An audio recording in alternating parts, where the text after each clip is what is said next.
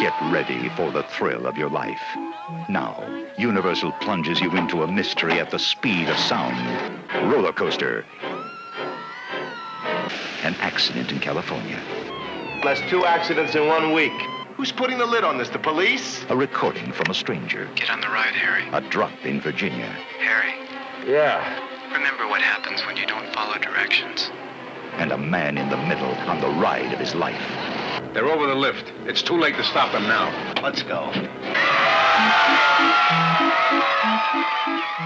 Roller coaster.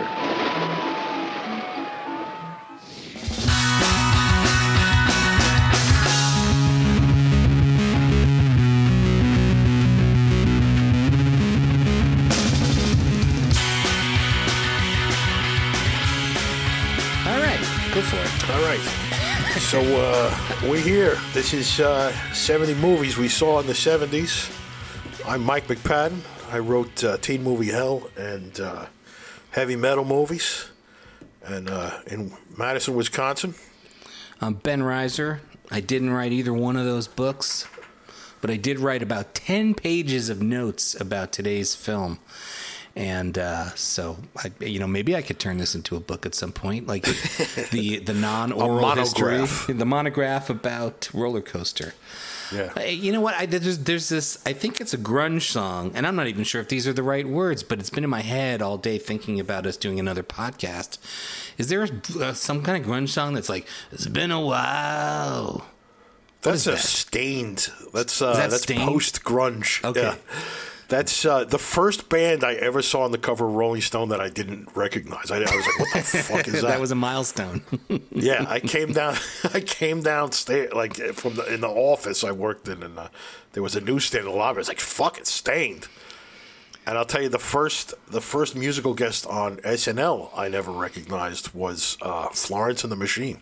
oh, uh huh. And I fucking love them. I, I love Florence, but uh, Are, are and, a lot still of a it's based thing? on that performance. What's that? Are they still yeah, a Flo's thing? still going. Flo's still out there. Well, that's funny. I'll that show you. we're gonna- Rachel. Rachel got me a very special present. Like she was kind of sarcastic. I was genuinely moved. This is Lana Del Rey's new book of poetry. Oh wow, Violet bent backwards. Violet bent backwards over the grass. wow, that's hot. Have you Yes. have you cracked it open yet? Yeah, yeah. It's it's great. It's great. I'm I'm a big I'm a big fan of I like I like that al- the, her albums. I'm I'm obsessed with this Phoebe Bridgers these days, which is uh, Oh yeah, she's a more Phoebe Bridgers is good. Yeah. she's a more. I, I can't stand that dude that she hangs out with, that Conor Oberst, that Bright Eyes Oh motherfucker. God, Yeah. dude. Uh, you know, there was a gays in the military uh, poster. I made. this is something we don't. I haven't talked about because, and I'm so glad. Like I didn't keep these. Like the way we got known was I created the most insanely obnoxious and offensive posters. Like right before Facebook, so Yeah. these things could be relegated to the dustbin of me not being canceled. But one of them was just a picture of Conor Oberst, and there was just a fucking rifle behind his head, and the caption was "Turn around, bright eyes." Nice, nice. Remember we had Yeah. to kill kill Richard Marx. Uh, I yeah, you did. And I was like, what the fuck? You give a shit about Richard Marx? Yeah, no, I've not understood that. Like Conor Oberst is genuinely infuriating But because this people was- think he's cool and I know, good. but this was pre Conor Oberst. There, there was there wasn't that kind of jerk off to make fun of back in those days. I don't think. yeah, it's fucking Sonic Youth, and I mean, so many. You're right. We we we, we were punching down and being stupid. and- you're right. It was dumb. Every time I, I mean, see I'll say this. Yeah. I'll say this. Richard Marx is terrible, I, and I like shitty pop music, and that was it was that. And he was good on the Gilbert podcast, but it's like I can't Yeah. even pretend to enjoy that. Right. I would leave like a Bruce Hornsby in the Range song on before I'd leave a Richard Marx song on. Yeah, I would too.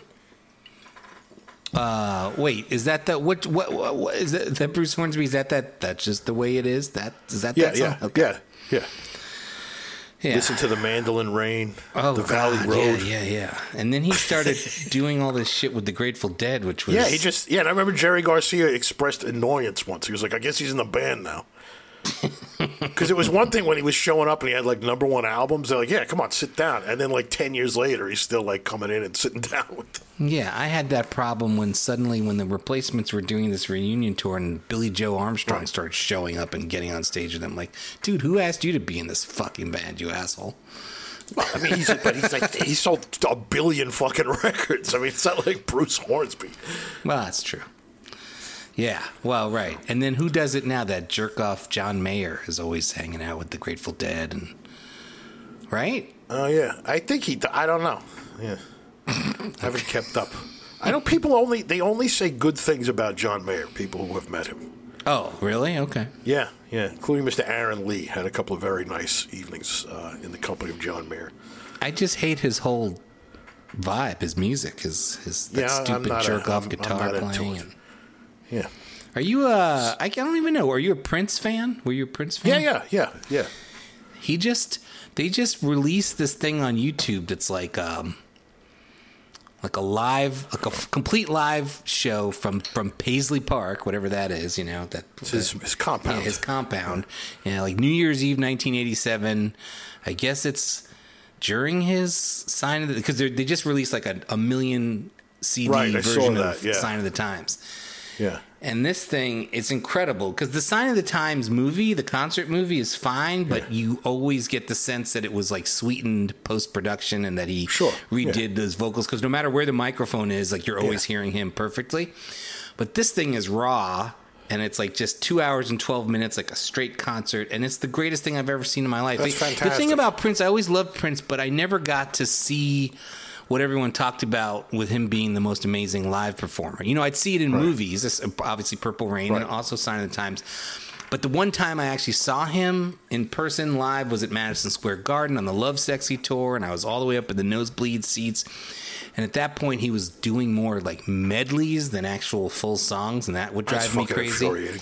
Yeah, but this, watching this the other day, I was finally like, oh, now I now I really am seeing like Prince at the height of his powers, and he was just the best. He was insanely That's good at everything he yeah. did. Yeah. It reminded me of you telling that story, which you've done twice now. About the James About the Gang. James Gang, yeah. well, I only did it twice because they were in the fucking movie. We were in Zachariah. I couldn't believe it. Fantastic. Well, we're talking about roller coaster in theory, Yeah. 1977. I can't wait.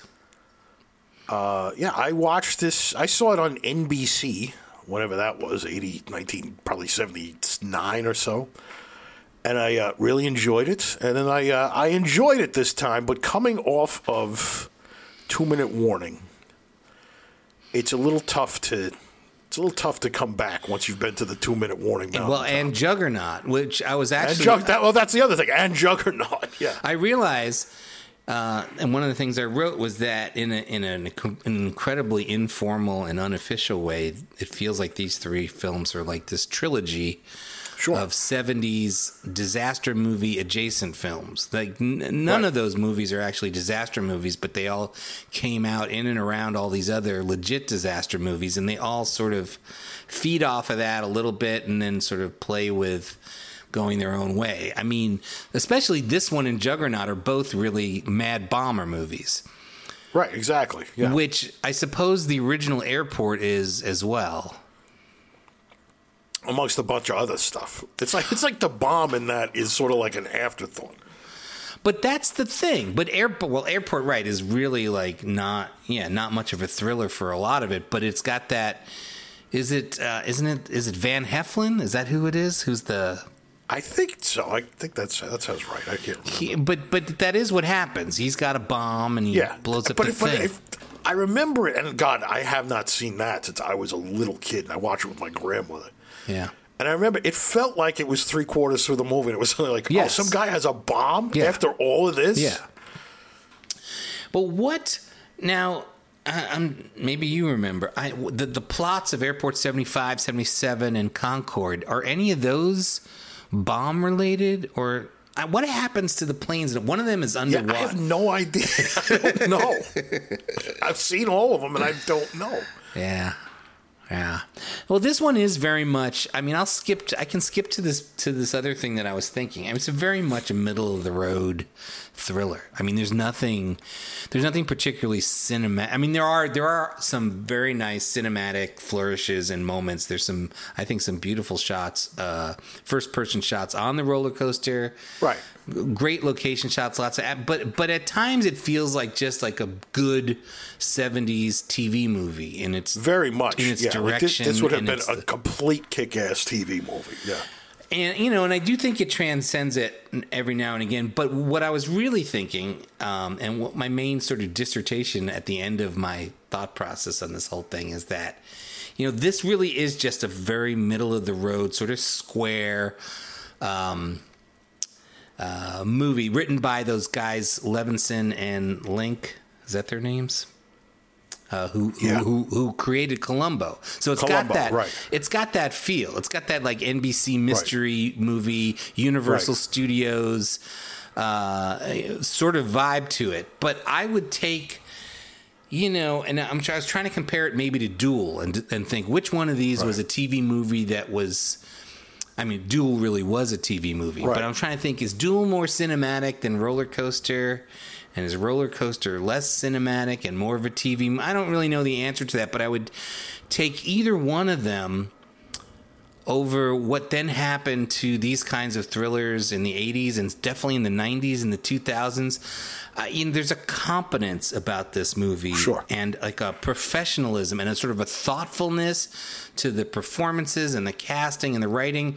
It, in much the way, and I also I happened to listen to our Capricorn One episode last night when I was going to bed. Um, and a lot of the things that we say about that, I think, are true about this movie too. Like especially in the, you know every single role in this movie has been sort of well cast, so that you get like um, what's his name Guttenberg shows up Right, right. uh, in a bit. That was a surprise, He- yeah. Helen Hunt is here in a. li- There's all Right. these, and, and Craig Wasson shows up at the end as like a as a hippie on the thing. You Craig know, Watson, who's also in uh, Two Minute Warning as the hat salesman.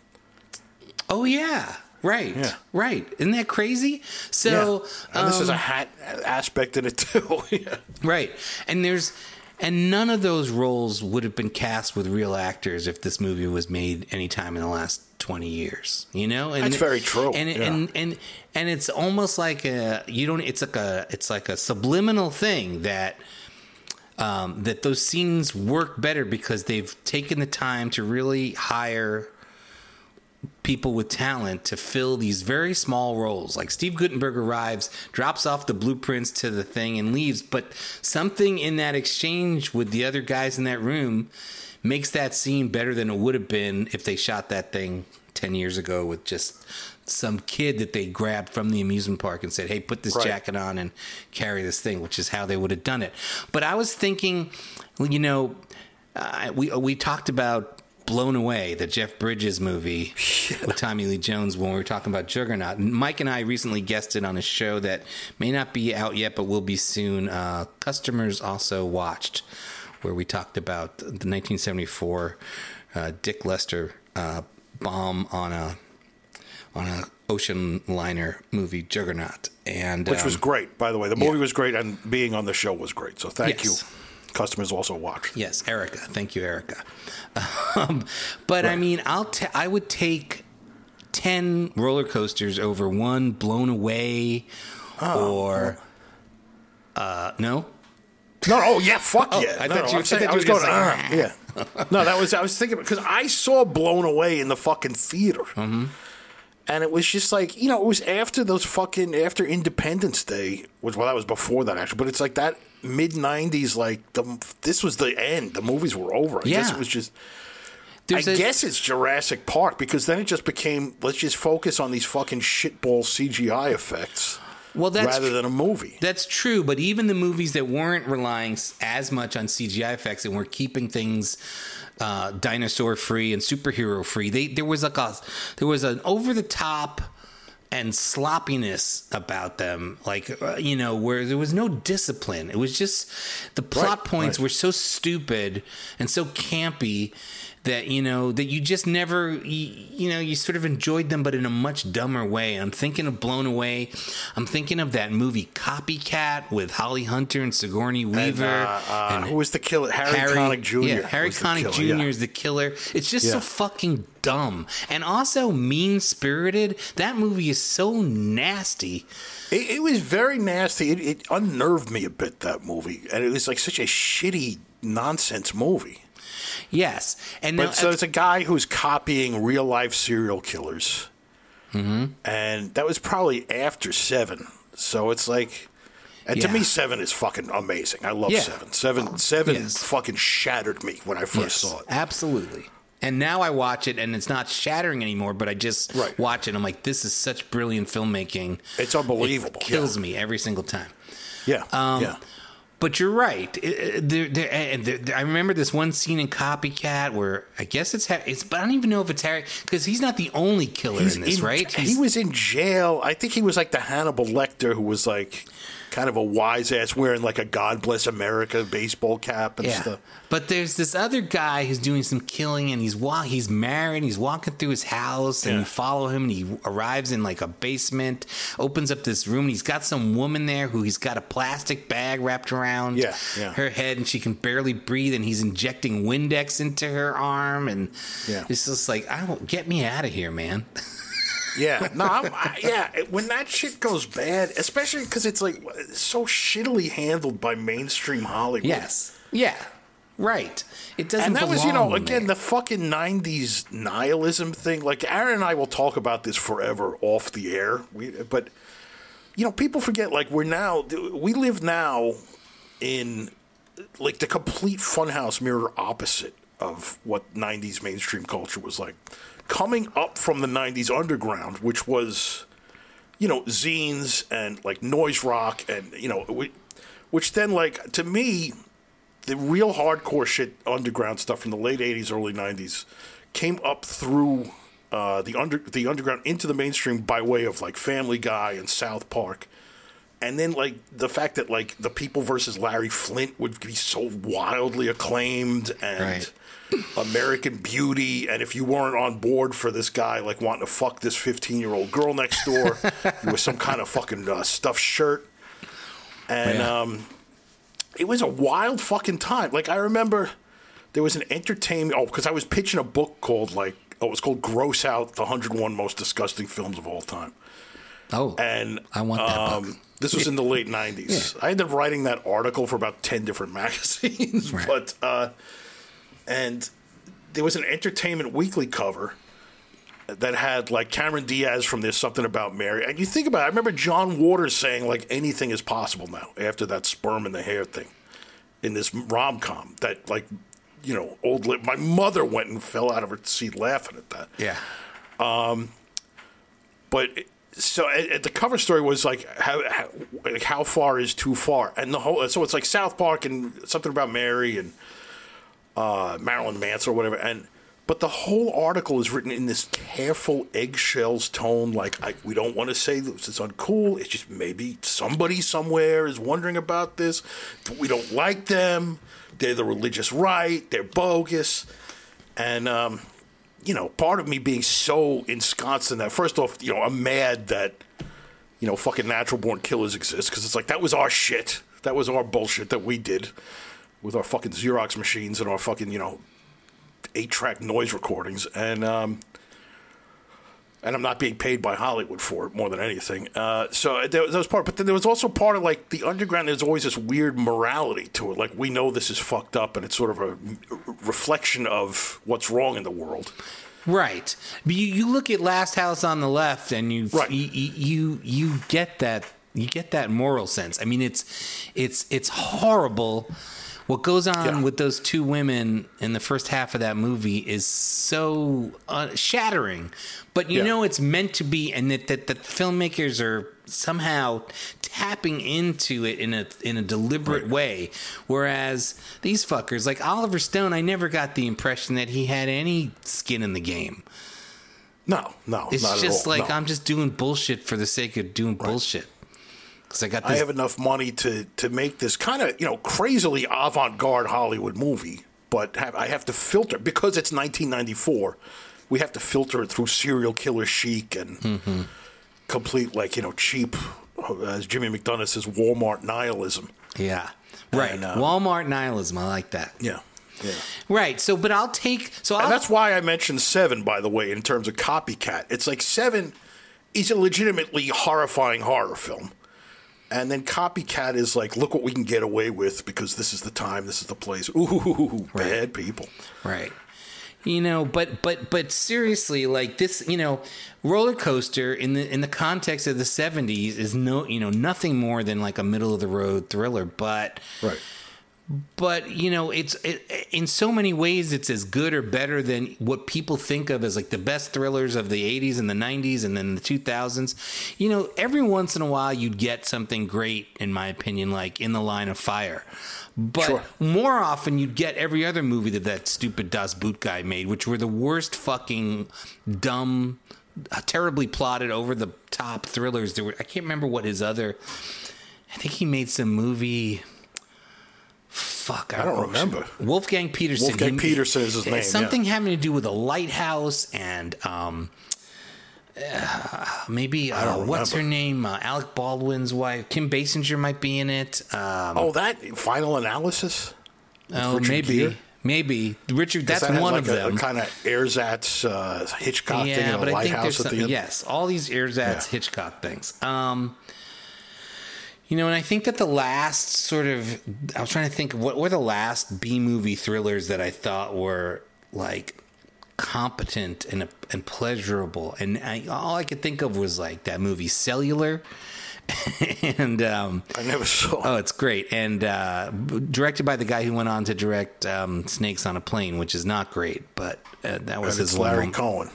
Right, and Larry Cohen wrote the script, and then Running Scared with Paul Walker from the Fast and Yeah, Furious yeah, thing. like That's a that fun. yeah.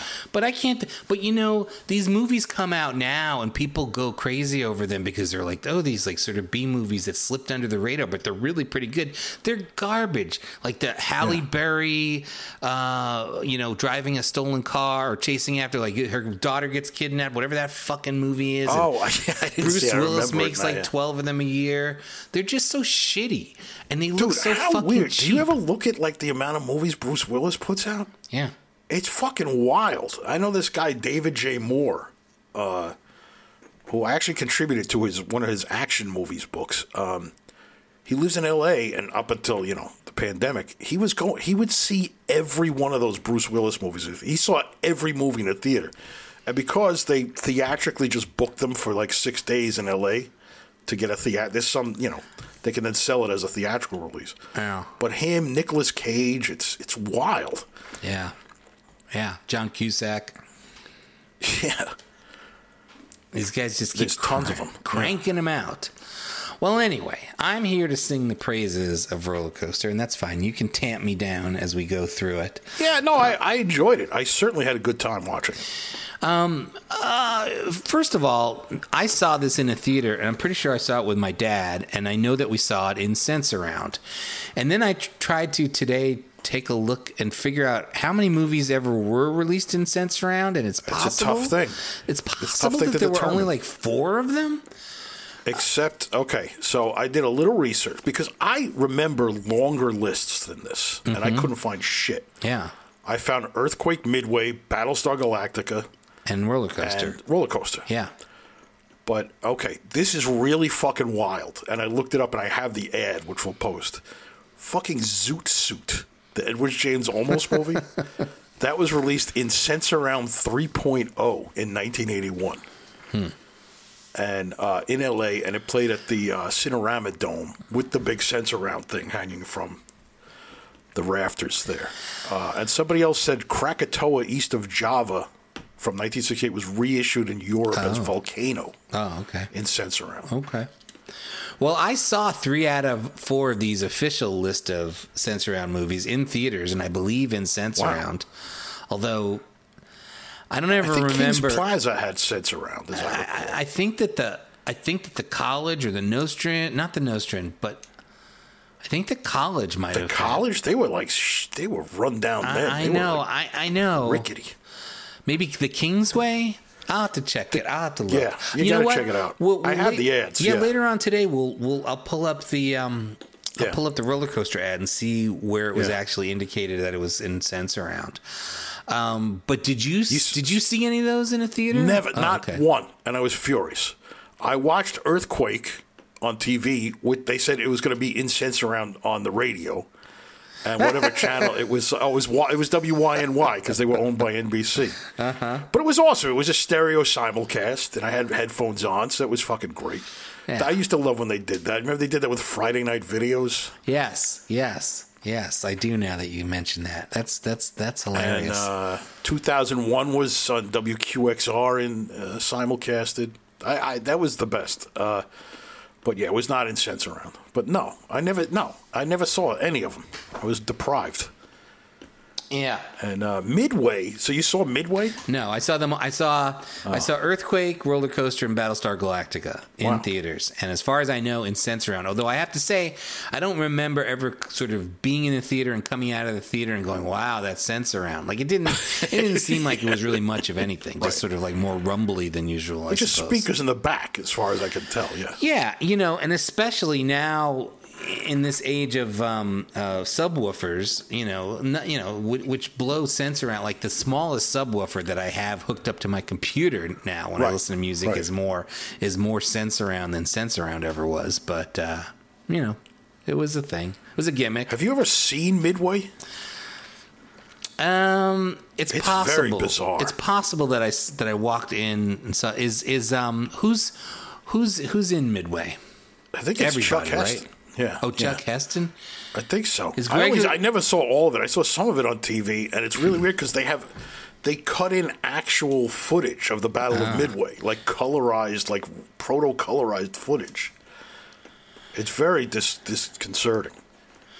Midway 76. I want to see, is Gregory Peck in it? That Or am I thinking of bet. I might be thinking of That was MacArthur. Yeah. yeah, Uh, for sure. Well, it doesn't even say who directed Midway. Two hours and 11 minutes. Yeah. Heston and and Henry Fonda. Wow. Hank was working a Oh, lot. Directed by Jack these- Smight. Oh, Music by John Williams. Oh. Glenn Ford was in it. Hal Holbrook was in it. I don't think I've ever seen any of it. Oh no, I have because Toshiro Mifune's in it, and I do That's remember right, that. yeah. I remember it being a big deal that he was in it, and he was Yeah. doing the Japanese side of things, and yeah. yeah. What were those two movies that Clint Eastwood made that told the same story from the different? Letters from Iwo Jima and Flags of Our Fathers. Right. Did you see either of those? No, I did not. I saw flags of I. I think I saw flags of our fathers. I didn't see letters from Eugene, but that sounded actually like the more interesting one. So Yeah, for sure. Oh. So, do you go on roller coasters? This is Oh. a note I made. that's a that's a note I made for you too. Are Yeah, you a roller coaster guy? I was as a kid. Yes. Um, I totally OD'd on in my later years. Like when I moved out here, I had this. I was friends with this guy. His name is Tim. I won't say his last name because God knows what's going on with him these days. But it, at some point, he um, got hit with that. Uh, with some kind of life-threatening thing that almost killed him, and then as he was, I forget what it's. Oh, meningitis. He had like Oof. bacterial meningitis or something, right? And he, Yeah. they thought he was dead for sure, And they thought they were going to have to amputate all his limbs. In the end, they didn't amputate anything, but he did have like nerve damage for a while in his feet, so it was hard for him to walk any great distances. Um, and he found out that if you go to Great America, that's the one out here in the Midwest, right? In Right, Chicago, yeah. in, in, in Illinois. That In, you uh, go to if you Yeah. if you go to Great America with a wheelchair, or you can rent a wheelchair for them, and you have like a doctor's note showing that you need a wheelchair, you can get to the front of every single line. Right, So. Tim and I were like, he had this doctor's note, so we went to Great America one day and didn't have to wait in any lines. But about halfway through the day, it was such overkill, and I was like, I can never go on another fucking ride again. I'm gonna throw up. Did you go on that fucking Superman roller coaster? Mm-hmm. Yep. I went on that, and Sir Lord Brian Puberty, who we talked about earlier, he turns to me before it even got started. He goes, "Hey man, I, I didn't know what a Superman who lived in constant pain, man. yeah, I went. Um, now, interestingly, one of the one of the amusement parks in this movie is King's Dominion. There's a, Yes. and King's is like a whole chain of. It's almost like the Great Yeah. America, like a Great America chain, but its own thing. There's a Yeah. King's. I think it's King's Island in Ohio, In Cincinnati. Yes, Yes. And I went there with my cousins, probably either in the late '70s or early '80s, and there was a roller coaster called the Beast, and I actually, Right. I actually got a T-shirt that's one of those like, like one had like puffy decals. You know, it was all like 3D, like relief, like a relief Oh, yeah. map on your shirt of the Beast. Um, And it was a wooden roller coaster, and it was, I think it was a wooden roller coaster, but it was so painful. It smashed you around so hard. It was so rickety that I really almost broke my Yeah. kneecap on that thing. And that also turned me off to roller coasters for a while. So yeah, Kings uh, Island is where the Brady Bunch goes toward the end of the show. That's that is an episode of the Brady Bunch I remember seeing in first run prime time. And uh, for whatever reason, they win a trip to Kings Island. And uh, my father made the hilarious joke. Oh, what? He's like, "What's this contest? Second prize is a week in Cincinnati. First prize is one day in Cincinnati." Right? yes. stayed with me all these years. But I went on the Great American Revolution in uh, Magic Mountain. Ah. That is getting blown up in this movie, or almost. It beat the shit out of me. Like, I mean, it was like having hammers. Just, it was like just walking through a, ro- a room full of hammers coming down on you. Yeah. But being shaken the whole time, like in a house that's on during an earthquake. Yeah. But the last time, but no, I always I went on every scary ride, the most insane things. I still, when we go to water parks, I always go to the scariest slide first. But in terms of roller coasters, I guess ten years or maybe a little more. We uh, Rachel and I went to Coney Island. We got on the Cyclone, and I will say, at that point, without exaggerating, I had been on the Cyclone fifty times. Now, a great many number of those was in the '90s while I was drunk. But I got on this. It was the most fucking terrifying near death experience I've ever barely survived. And I was like, that's it. I'm out. I do no more fucking shaking rides or upside down or nothing. So that was the name of that tune. My uh, my friend Mike Lustig, who's going to be on the show with us later this month to talk about Woodstock with us. Boy, that'll be an episode.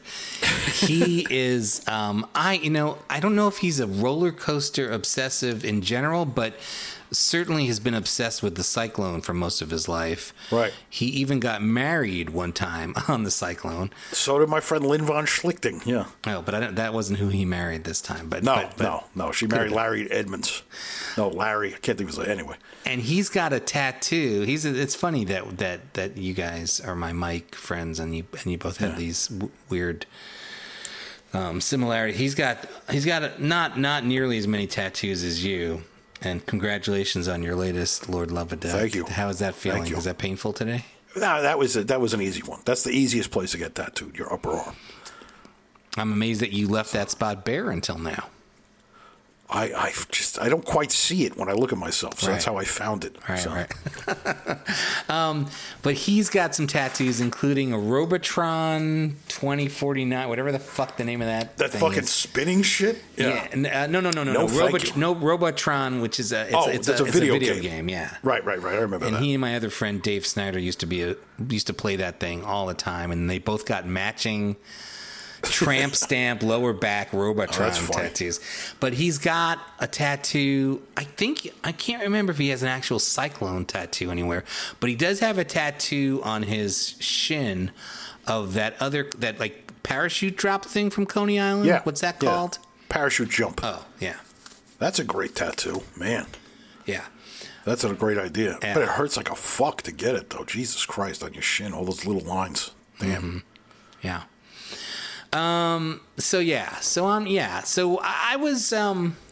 I I really I found myself impressed by and enjoying the roller coaster footage in this movie. Sure, yeah. Especially there's a couple times where it's like the you you are the person on, in the roller coaster, the In the front seat, yeah. And then a couple times it's somehow I don't really know how they do this. They sort of fly. It seems like if the camera flies out of the roller coaster car and just sort of goes through the air. I don't know what the fuck they're doing. I wondered that. great. Did they have some kind of weird crane or something? That I don't know. I don't know. There's a lot of really great location footage. I loved the, all the amusement park location stuff was great. The music, just the like the sideshow music was awesome. Well, Yeah, The balloons is a beautiful that beautiful shot of the balloons being released. right. The fountains. I think The it's fountains, also at which Old really Dominion built- they kick up in a That really built the tension. Those fountains making those noises. Yeah. The the toadstool telephone booth and all That that, was other goofy amazingly great, stuff. yeah. There's that great lion's head trash can that Timothy Bottoms throws some cotton candy. He into wastes his cotton Yeah. candy.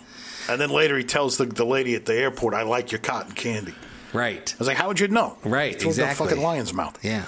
Um, but I'm glad you brought up the music because this mu- this movie plays this game with music that I, I've never noticed quite this intense of a game being played in other movies. But I know I've talked about it every once in a while on this podcast where we talk about the difference between uh, diegetic music and non-diegetic. Right. And I always get confused which is which, but I think diegetic is like music that is sort of in the scene, like somebody's playing a Occurring song from on a the radio, yeah. or uh, just playing at an amusement, the, the, the calliope at an amusement park. Yeah. And then non-diegetic is like just a musical score, like John Williams Right. playing the Star Wars shit and whatever. Right.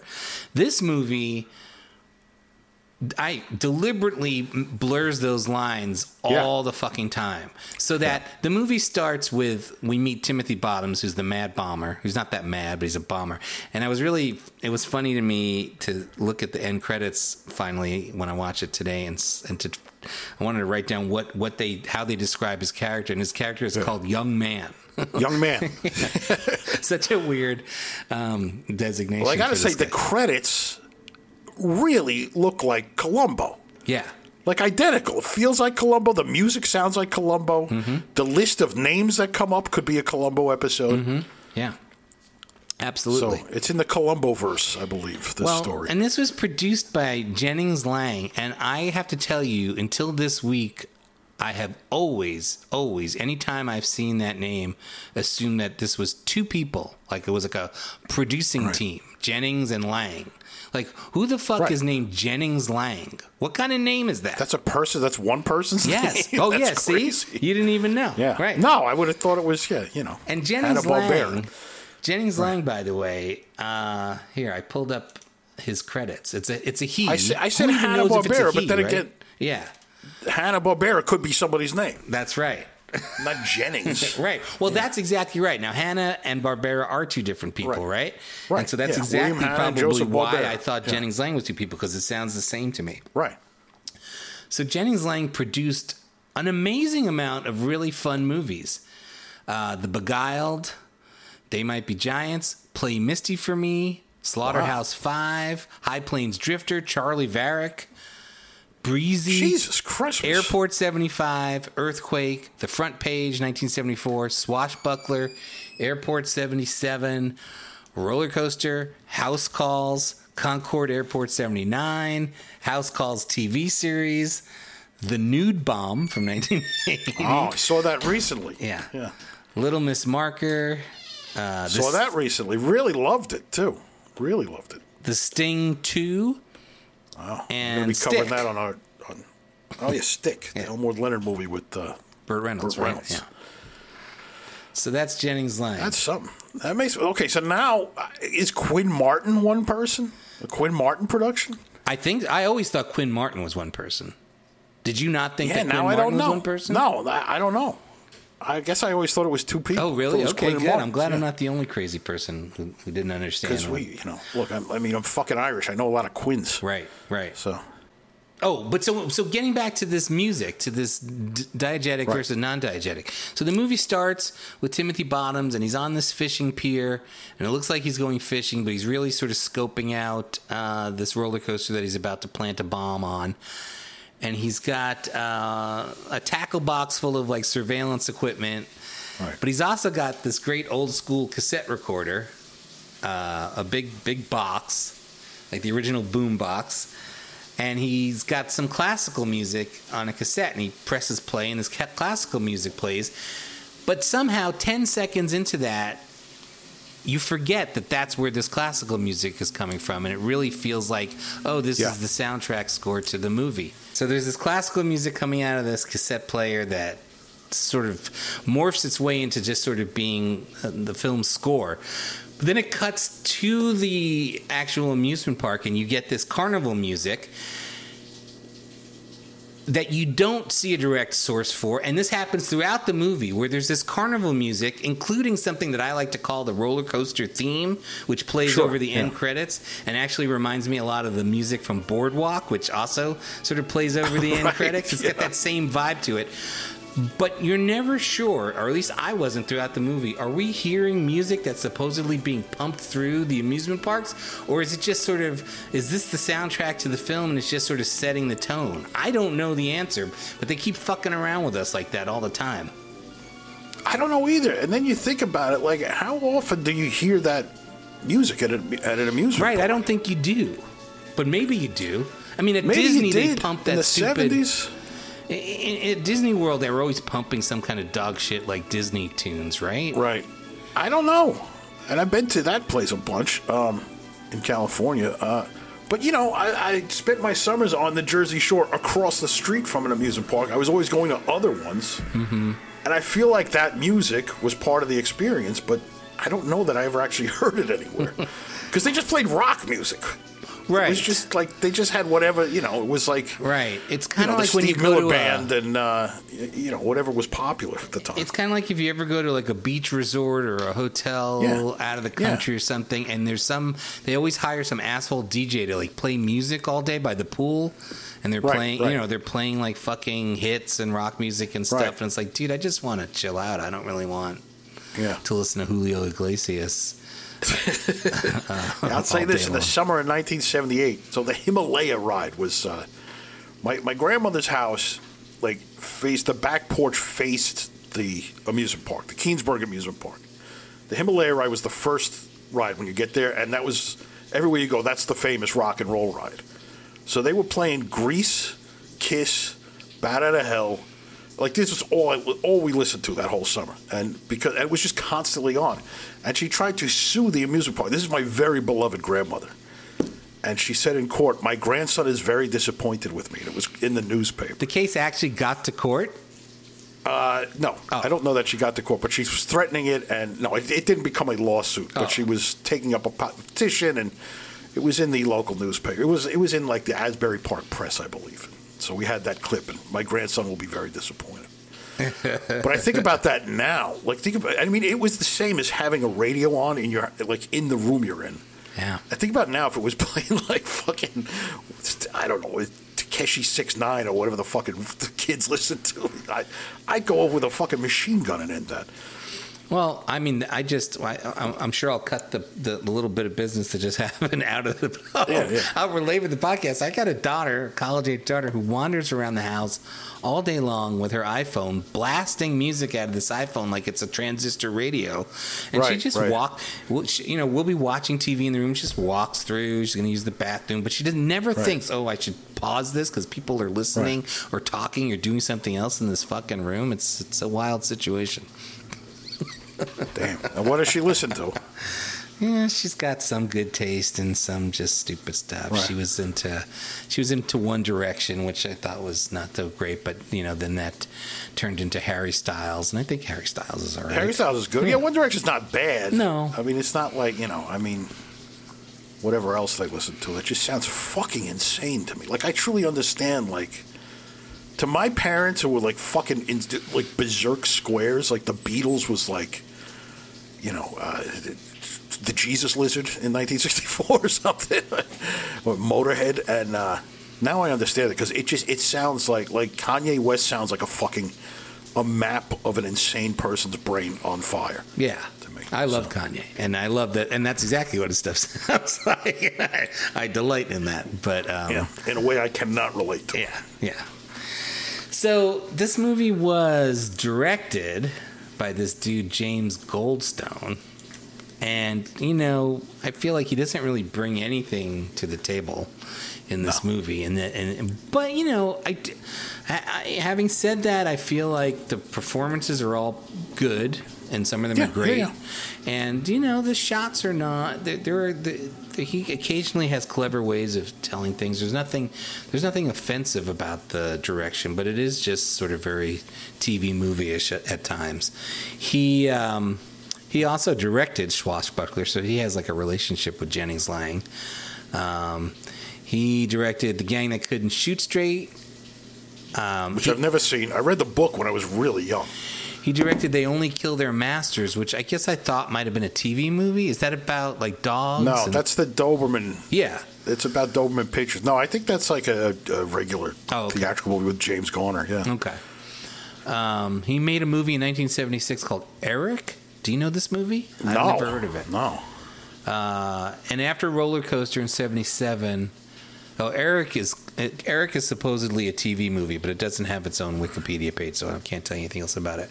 But in 1980, he did uh, another uh, a real disaster movie when time ran out uh, with Paul. Which. I don't remember. I don't that, To me, that's that seems like the last disaster movie, and I don't remember it at all. Yeah, I don't remember.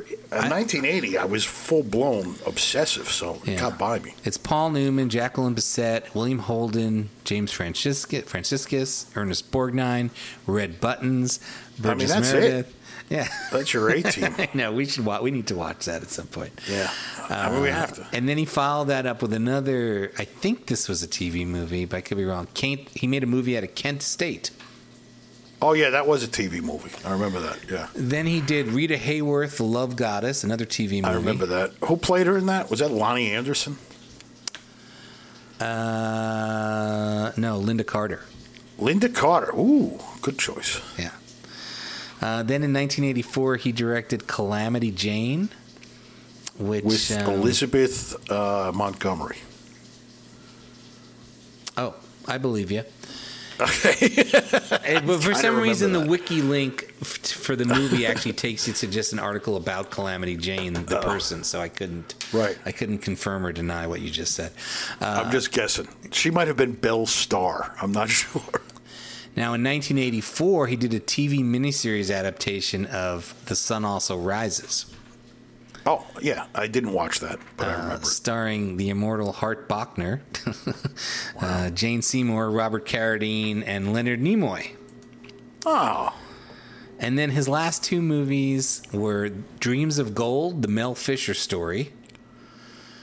Mel Fisher. Uh, Yeah, an American made for TV drama starring Cliff Robertson and Loretta Swit. It is based on the actual adventures of treasure hunter Mel Fisher. that sounds like an SCTV bit. Yeah, Mel's Rock Pile. Yeah.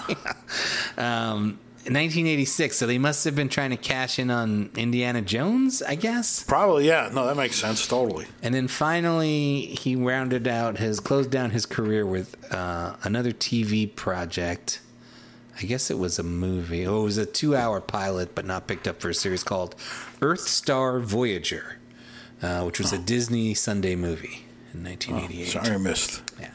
So that's the director James Goldstone, who doesn't bring much to the table, but uh, you know, is fine. He's fine.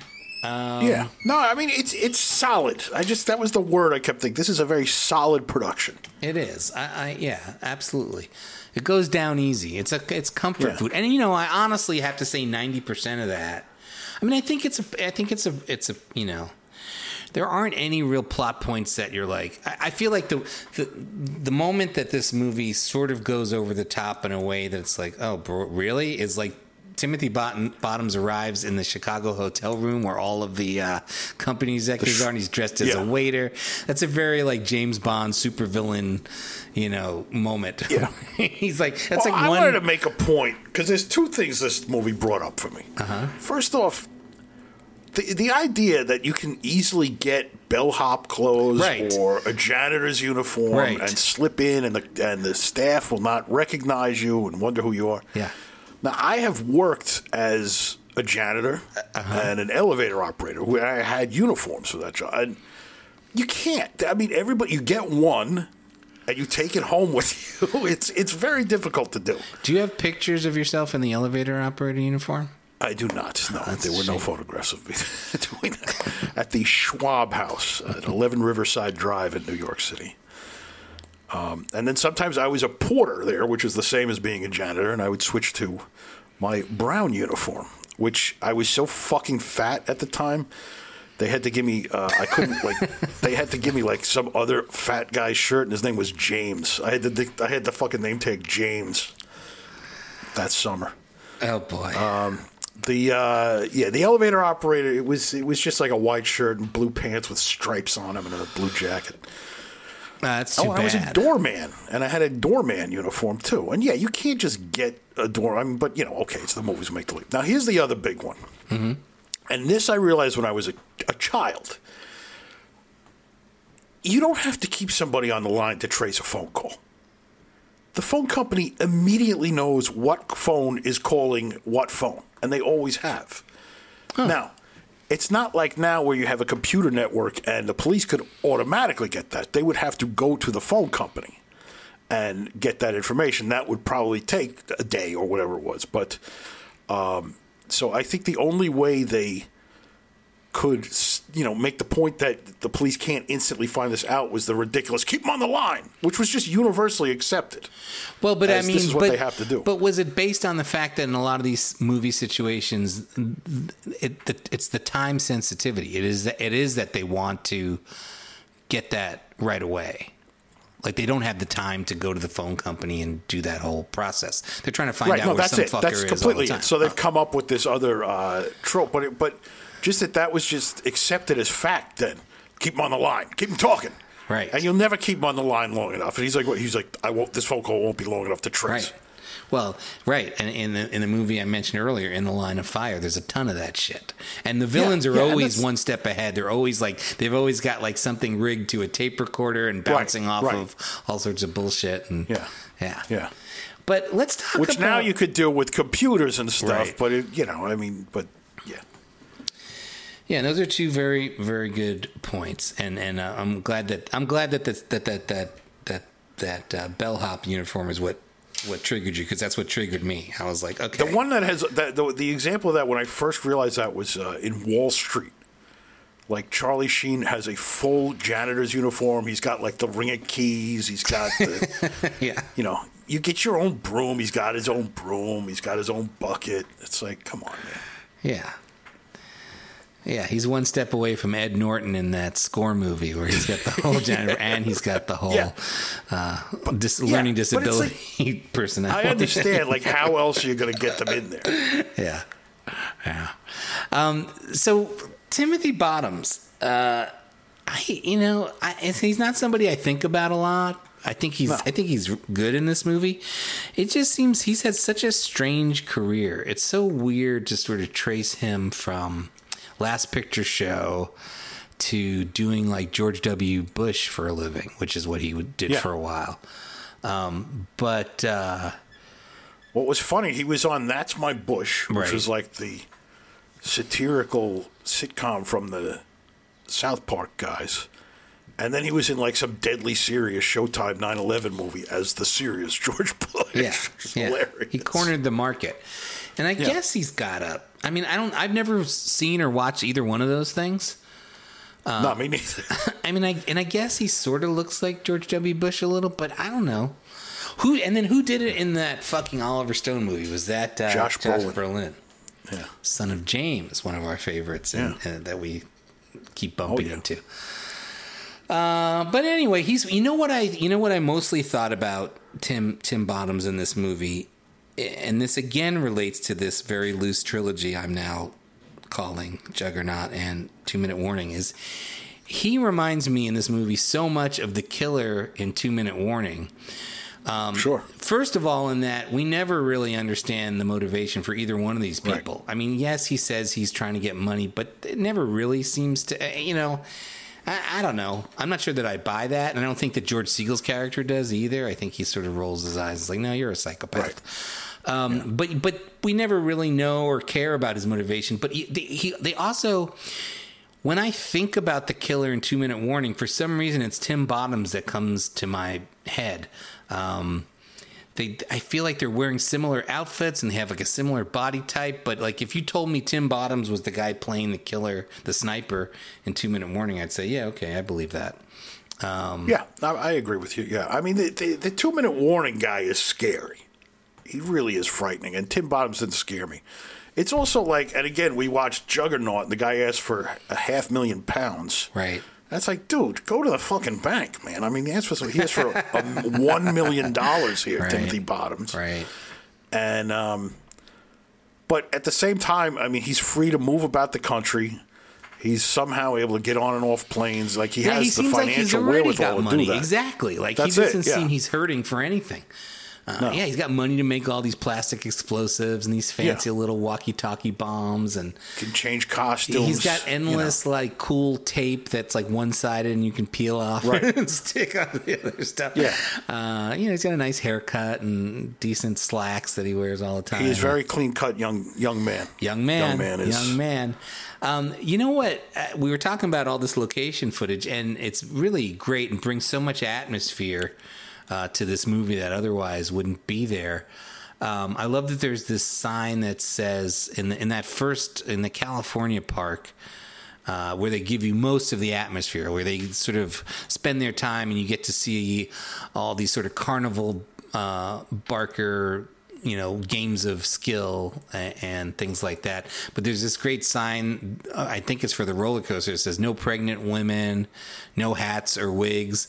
And then there's this amazing long braided blonde wig that's like on the lever that they use to start the roller coaster. that is awesome. But I, the thing, the other thing, the thing that surprises me about this movie is that it seems like all of the amusement parks they shot at, they used the, their actual names, and I'm surprised that they got all those companies to go along with the Yeah. idea that that you could name their park. You know, because I don't know that this is actually, you know, That's an excellent point. And then I read that um, because this movie bombed and Universal Universal like dropped Sensurround after that, and Mm-hmm. because another the other thing was they wanted to focus more on their theme parks. right. So yeah, you can't have a fucking guy. And I got to say, the first crash is definitely horrific without being unbelievable. Right. And that's another difference between the '70s thrillers and you know what would come later with CGI. Right. I mean, it looks fucking painful. You just see people just go upside down. Their heads are Yeah, the roller coaster car lands Oof. upside down on the concrete, and you're like, okay, those and people's just all got everybody's in the side. Yeah, it's ugh. bad news, man. Yeah, and I was, and I've since the first time I saw it in theaters, I've forever been haunted by the old guy who works in the amusement park Yeah. and his reaction to uh, to that crash and how devastated Right. he is. And I looked up who he is. I meant to look him up and I forgot. Yeah, Yeah, he's he's just yeah he's he's spooked. He's just sort of a groundskeeper, and he's uh, His name is Really? his his his character's name is Benny. Um, I don't know. I'll find at some point. I'll, we'll, uh, in my notes. Yeah. I'll bump into it and we'll talk about him then. But um, have you ever seen the movie Carny? yeah yeah Robbie Robertson and uh, Gary Busey and Jodie Foster. I yeah. never have, but I was wondering how that stacks up, sort of atmosphere wise, with this. Uh, You know what? I saw that. That was an early cable movie for me. That might have been like 1982 or something at my uncle's house, and I, I loved it because it was on cable. And I've been wanting to see that again, and we should uh, we should watch that. All right. We should, uh, even though I think that's like 1980 or something. But yeah, And there's this one Carney who talks to Timothy Bottoms before the crash, and because Timothy Bottoms keeps winning everything, right?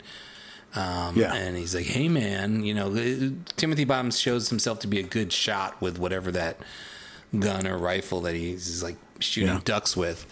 And then the guy pegs him for like a fellow Vietnam vet. But that Carney Right. is so young that really reminds you, oh wait, this is 1977, and people, Vietnam vets are still in their late 20s or early right, 30s. right. It's kind of wild. Could have been fresh back. Yeah. Um, I love all the um, shots of them checking those um, seat bar, the safety bars on the Yeah. seats. Like there's little details like that that like really brought me back to my amusement park days and made me think, oh yeah, this is how this was. Just, I mean, truly the happiest places on earth for me was amusement parks in the 70s for sure. Yeah. And um, it, I did, I did enjoy that one of the few sort of character traits and ticks that we get to see with the young man is his propensity for getting cotton candy wherever he goes. Right. And you know, I it's hard to it's hard to know whether he didn't like that batch of cotton candy and that's why he throws it into the lion's head, or he's just about to do, he's either about to blow up Yeah. or he just has blown it was up the moment. thing. Right, it was time Yeah. to go. But it also got me wondering and trying to think is there ever any real difference between cotton candy at different vendors or different amusement parks? Like cotton candy seems to be like one of those things that's always just exactly the same. I, that's been my experience. I mean, I guess there's different flavors, but it's not like you get a bad batch of cotton candy. but there's candy, really right? not. It's just this. It's just sort of a tutti frutti flavor. Like some's pink, some's green, some's blue. I, I do love it. I haven't had it Yeah, in, yeah, in a it's long nice, time. yeah. But it's not to see. I don't think there's that kind of variation. Like I think like No. his whole concept No. of like you got good cotton candy is like a weird thing to say. It's just spun sugar. I yeah, think, right? it's not like mozzarella sticks, which really do Right, have a vast. Spe- like you could get like Right. the greatest fucking mozzarella stick ever.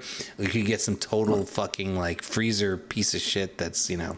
right. Or you know, in like uh, boardwalk terms, like uh, you know, a, a hot dog.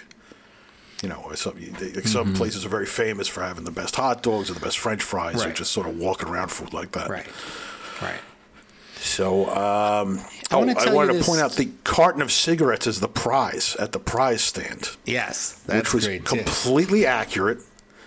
Our hippie uncles, there were multiple uh, cigarette stands in Keansburg, New Jersey, and our hippie uncles would have us go, give us all our dimes, and try to try to win them cartons of cigarettes, and it was very triumphant when we did. Yeah, although I do thought I thought that that was the one maybe false moment in George Segal's whole character journey of trying to quit cigarettes, and this, this is how we first meet. We, should, we haven't talked about George Segal yet. Yeah. who is the star of this movie, and is was wonderful you know, just as great, usual. Yeah. just great, great, great, great. Uh, but we, when we first get introduced to him, he's in the middle of uh, being in the middle mid session of like a, a cigarette uh, Aversion therapy. aversion therapy. Did you ever Yeah. do any aversion therapy? No, no, no.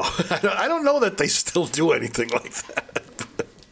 There's that Stephen King short story. I think it's called Quitters Incorporated, which is all about exactly It's that, in like a conversion. Cat's Eye. Yeah. Right. I was gonna right it- In the movie, The yeah. movie was the, was it? Did he write a, a short story anthology book called Cat's Eye, or did they just or is Cat's Eye just the name of the? I think Cat's Eye. I think it was just the movie, stories. Yeah. yeah. Um, which was a, a great short story, and I don't know. The, you know, I can't remember if the Cat's Eye version was. Who do you remember who the, The movie was good. It was James Woods. Oh yeah, It James was great. Woods. Yeah, right. Yeah, he's a good guy for that. Yeah, And, like, his I, I love James Woods in the movies. It's it's a bummer. It's a bummer because I, I truly love him as an actor. Yeah, and you know, Videodrome is is like a you know milestone for me. Yeah, I mean truly. Anytime he ever showed up, it was great. I, I want to tell you, I went to this this first part of the movie. uh, You know, in this California amusement park, I can't remember what it's called, Ocean View or something like that. Is the most sort of carnival like of all the things. It's the one that feels least Right. like one of these big corporate amusement parks and much Yeah. more just sort of like a mom and pop. Like maybe this is something that got opened up seasonally or something. Um, but it reminded me of being a kid in uh, summer camp, sleepaway camp up in uh, Freedom, Maine. Uh, one night we got to go to the whole camp went to I guess it was like a state fair. You know, it's kind of like Right. it must have been the state fair, but it was at night. And we went in a couple of buses full of kids, and um, then we got sort of split up into smaller groups. Like so, there were like me and ten other kids were in chart. We're like supposed to stick together and go through, do whatever we wanted as a group, and then meet back. And about five minutes into being at this state fair, it was at night. I happened to stumble upon a wad of cash just laying on the ground. Oh, Lord. I picked it up and it was 40 bucks. And this was like 1978. Now, that's serious. Yeah, so it was serious, serious money. Like I probably had a dollar in my pocket. I think you were. Right. I think you were really only supposed to bring like twenty bucks to camp for the whole month with you in cash. Right. Um, so I picked up this forty bucks and I looked around and there was nobody else, nobody looking for the money, and you know it was a crowded fucking state Yeah. fair. So I then became like Richie Rich, and I like was me and the ten kids who were with me. I bought everybody a fucking wad of ride tickets. We went went wild. We all had cotton candies and hot dogs. I mean, I blew through that forty bucks over the course of the next two hours, and spent it all. And we had the fucking time of our lives. It was the greatest That's thing fantastic. ever. Then we get back to the bus with all the other kids. We get on the bus, and we then discover that there's a kid who was on our bus but not part of our little group of 10 people who had lost $40 at the start of the night it was like it turned out this 40 bucks was the was 40 bucks of my fellow camper um, Bummer. And I didn't even, I you know, I said, "Oops, sorry," but didn't really take any responsibility and didn't make No, any no, attempt that's to. the name of that tune. Didn't That's make, gone. didn't make any attempt to scrape up the money and give him anything back. Losers weepers, Mm-hmm. pal. Yeah, yeah, yeah, yeah, yeah, yeah, yeah, yeah. Um, so let's talk a bit about. Um, oh, so the uh, young man has George Segal running through the park, uh, you know, akin to, but much less nerve wracking than Dirty Harry running around San Francisco with Debralee Scott in the hole, right. going from payphone to payphone. Right. Well, this with whole, Lalo Schifrin music. This whole middle of the movie, and it's an insanely long sequence you know, for something that isn't, it's not a red herring, but it's that point in the movie where, like, you know, it, you know, it's too early in the movie for it to be the climax, and you know that Right. they aren't going to catch Timothy Bottoms at that point. But still, it's it's the major set piece of the movie where he's George Segal is supposed to deliver this money uh, to to Timothy Bottoms, but Timothy Bottoms is putting him through the paces and making sure that Richard Widmark and all the other cops are not involved. Yeah. So but uh, so he puts him on the. Well, he makes him get a hat, and it's not even that goofy. It's just like a regular like bucket hat with his name on it. Right, but you know the thing about it is kind of goofy. It's a it's a hideous lime green. hat. little bit, And- yeah. But the thing about it, the thing that makes it goofy is that it's too small, and it. Right, and I right. realized this about myself that I feel like it triggered some kind of OCD or something with me, like where that bothered me. Like the I kept I kept thinking this fucking hat's gonna fall off of George Segal's head. It's just I had the same thought. Like he's got to keep that on his fucking head. But uh, so he puts him on a safari train. Now, did you ever go through to a drive-through safari? We had Warner Brothers Jungle Habitat, and then Great Adventure. That was the big like draw when they first opened in the late seventies. I- I never did. I think I one time went on the Great Adventure Safari. It was something I never I didn't get to go to Great Adventure that often. My mom was not into the idea of taking us to an amusement Right. park and spending the day there.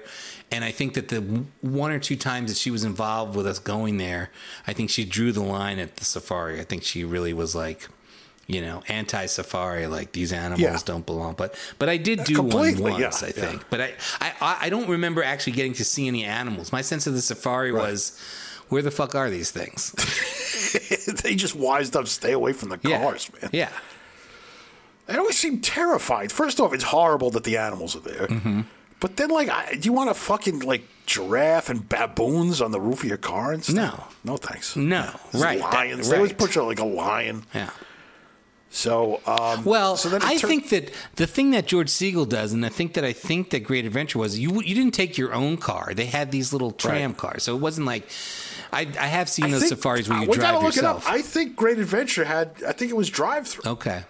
because you'd hear probably ur- urban legend that the baboons, if you had like vinyl on the roof of your car, it smelled like bananas, and they would eat the vinyl off the roof of your car. I'd never heard that urban. legend. Oh yeah, I had I had my ear to the ground on all that stuff. yeah. Um, so now they do. So both the King's Dominion and King's Island are affiliated with Hanna Barbera, who we mentioned earlier. right. And I'd like to sing a little bit of a song. Now I was desperate to get all the lyrics. And I can't. I, I failed, but it's hello to Yogi, hello to Boo Boo, hello to Scooby Doo, Barney and Fred say hi, and it keeps going. But I then did look. It was called the Happy Land of Har- of Hanna Barbera, that section of the park, and there's tons of videos that I'll I'll post online. So I'll get lost in that. Okay, I'm going to plug that song in in at this point in the podcast. We'll, All right, we'll- good. Yeah, we'll enjoy yeah. it. And then yeah, so we got to talk about Dick Widmark as the. Uh, Yes, although heartless, I did bump uh, into the name of Benny, the actor. His name is Harry Oh, Davis. please. Harry Davis, uh, and Harry Davis was in American Gigolo Ooh, uh, as the Park Bernay representative. He was also in a TV movie called Kojak: The Belarus File, and he played the That an rabbi. 80s one. Yeah. Uh, he was in the Paper Chase TV series. He was in an episode of All in the Family. Uh, Archie's Brief Encounter Part Three. Is that when Archie has an affair? Is that like the Death of a Salesman episode? Oh, I think it is. I Yeah. think it is. Yeah, yeah. He was in the Serpico TV series. He was in the Streets of San Francisco TV Quinn series. production. Police Story. He was also in the gang that couldn't shoot straight, so he was a Jennings Lang uh, and James Goldstone favorite. Um, he was in Mis- the Mission Impossible original TV series. Um, But going back to the start of his career was also a lot of TV, even in the 50s. He was in Treasury Men in Action, Studio One in Hollywood, uh, Lux Video Theater. So he had a Wow. he had a long, decent career. Yeah, let's talk about Richard Widmark. He's he's one of these guys. And I know we bring somebody up like this every week, where it's like he just was always there. It's like as long as I've been alive, Yeah, there's been yeah. like, and and again, I'm like, I don't really know why, but but, Right. he, but he wasn't a million things. I mean, his list of movies is just endless. Yeah. Uh, he looks old in this, and I don't. I don't. He was picture 63. I figured it out. Wow, well, that was old in 1977. Yeah. Jesus Christ. Well, you bring up, and I want to talk about him, but you bring up this point. Well, you didn't really, but but mentioning that, one thing that was striking to me about this movie was that even into the '70s, movies were allowed to be populated with older people. Yeah. In, in movies that weren't just specifically about old people. Right. Like this isn't Cocoon, but Right, right. ninety-five percent of this cast is either forty-five years or older. It seems, and there's nothing. Yeah. You know, at the time, there's nothing strange about that. We just weren't pandering to fucking preteens with every single thing Right. that we did. Right.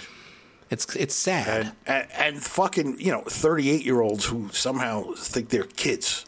right. I, I I know so fucking many of them. Like how how ancient and decrepit did you feel by the time you were 19? I was like over. I had fucked up my life already. Well, even the fact that that Timothy Bottom's character name is Young Man, he's not particularly young in this movie. No. He's in his He's younger than the other people, but yeah. But I, I made the point watching it when uh, with Rachel. I was talking about George Segal trying to quit smoking, and um, and she said it's very seventies. And I was like, yeah, you know, it's like this was back when your midlife crisis was 30 and he's probably 40 45 and she said so he probably has had friends that have died of heart attacks Right. at this point Right. which is why he's trying to quit smoking Right. Right. so yeah it was a very different world Yeah. Yeah. and so uh So Richard Widmark. What do you want to say about Dickie him? Widmark.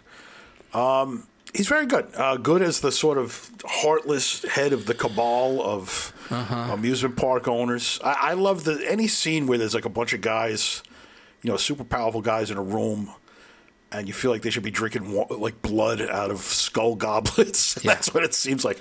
There's a great line when Timothy Bottoms is listening in, where he makes his his money demand, and you you just hear somebody say, "We have to pay," and somebody else says, "We have to pray." Defeat this with morality. Yes. And I suspect it was the guy whose cowboy hat was on the table. Yeah. There is um yeah, that guy's great. There is a guy there is this there's one moment in this film and it st- stood out to me so much and it's um they have their initial encounter uh and then George Segal goes home. I, it's I guess it's after I can't remember when it, it's it's in the first third of the movie. It's before Timothy Bottoms sends George Segal to um, where is he going to Virginia, North Virginia? Uh, Yeah. Virginia, to, to the old. He Dominion. goes to Virginia, It's before King's that. It's like yeah. Timothy Bottoms calls him up at home for the first time, Right. Um, and then Richard Widmark immediately shows up at George Segal's doorstep because he's also heard from. They've also heard from the bomber, Right. and the bomber has told them that George Segal needs to be the guy to deliver the money. So they come to his house to tell him he's got to do that. And they're having some kind of conversation, and George Segal says something, I guess, funny. I can't remember what it is. But Richard Widmark just sort of chuckles, but in a very natural, sort of non um, sarcastic and non. Um, what's the word I'm looking for? Theatrical. Yeah, not the, but but sardonic. Like the thing about Yeah, okay. Richard Yeah, yeah. Is he's got this really sardonic sense of humor. He's constantly he always sort of seems like he's being sarcastic and cynical. Like no matter what he does, it's always like a sort of arch, you're right, theatrical, uh, sardonic thing. But there's a, this was like the most unguarded Richard Widmark laugh that I've ever seen him do in a movie, and I was like, oh wow, this is like Yeah. This is like the, another side of Richard Widmark. So I was, moment. I was happy for that. So we should talk about Sparks. Yeah, yeah, yeah. big. Uh, L- let me cover it before we get to Sparks. Sure. Let me run through a couple of these other things that I have. Um, please. Um, roller coaster, whoa, uh, okay, so one of the things I, one of the other things I was uh, when I was listening to our Capricorn One podcast last night, um, and I brought up the fact that they used to call everything Hitchcockian back in the 70s. Any kind of thriller, well, immediately all they ever talked about was Hitchcock. And, and Pat Healy was correctly saying that that movie sort of owed more of a debt to Alan Pakula and those conspiracy uh, thrillers. Sure. Um, all the President's Men and Parallax View, but I mean, I think that those, eh, you know, th- those also owed some, some. Those were also Hitchcockian in their own way, and you Of know, course. North by Northwest is certainly a sort of a conspiracy thriller. Um, but I was noticing in the um, reading the Vincent Canby review of Roller Coaster in the New York Times today, he of course brings up Hitchcock, and so I, I you know, I, I'm not saying that, that that the critics were fair in, in bringing up the name Hitchcock anytime anybody made a thriller, but but they did. They I don't they don't anymore. No, they don't know who he is now. I mean, right. who would you make that reference to Right, right, right, right. Um, and so another thing was that um, in my mind, until I watched it again this year, I had thought of George Segal as a much kind of schlubbier character, uh, you know, which he really Right. isn't in this movie. He's not A little bit, He's a yeah. little bit, and and I think that that's because you get the sense that when Levinson and Link were writing this screenplay, they were still had their heads full of Columbo, and that, Completely. and, and that they were, Yeah. you know, that they were almost writing this like for Peter Falk, like and and um, Yeah. and but uh, but I love that I love the scene early on where we get to find out that um, George Segal has an ex-wife and a daughter, baby Helen Hunt, and he comes Right. to the house to pick up Helen Hunt, and his ex-wife is saying he looks good, and George Segal tells her that he's he's he's been using a hot comb on. I don't even know what that is. I, I might have in the seventies, but whatever. A It was a '70s thing, but I think it was mostly black people that used a hot comb. Yeah, well, you hear about, and I really only know about like from from like Good Times, Right, stuff. but he because George Segal probably had like a Jew fro that he would then right, sort of yeah, that makes try to- sense. Yeah. the hot comb. So we should talk about Helen Hunt for a minute. You know, they would reunite in the uh, 1985 movie, TV movie, Not My Kid, which was the second of Helen Hunt's two great 80s anti-drug TV movies. The lesser, I got to say, he plays a doctor in that. Um, the first one is called Desperate Lives from 82 with Doug McKeon. And that has the incredible scene. Have you ever seen where Helen Hunt takes PCP and jumps through a plate glass window? No, It's the it's the it's the greatest fucking thing you've ever seen. So Oh, yeah, wow. I, I I have the YouTube link in the notes here. oh, good, excellent. She uh, she jumps through the plate glass window and then rolls around on the. It's like at school, and she rolls around the grass like like she's like I got bugs on me. And she's like rubbing glass on her arms and stuff. Have you seen Helen Hunt lately? Like the 2020 No. Helen Hunt? No. There's a No. there was an Amazon movie that she was in from last year or this year, and I don't know what she did. She had some kind of cosmetic surgery on her face, and she looks absolutely insane. Um, yeah, to PCP.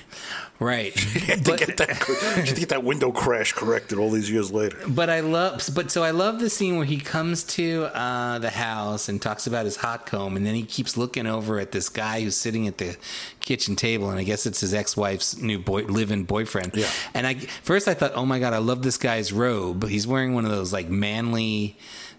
For some reason, it always reminds me of football, like a f- weird football Yeah, yeah. robe. And at first, I was like, "This is a great robe." And then, of course, it turns out to be a plot point in that it's actually George Segal's robe that he got as a birthday Right. present from his ex-wife, and now this this new guy Dale is is is using is using that. And I also love that Keeping his dick inside of it. Yeah. yeah, right.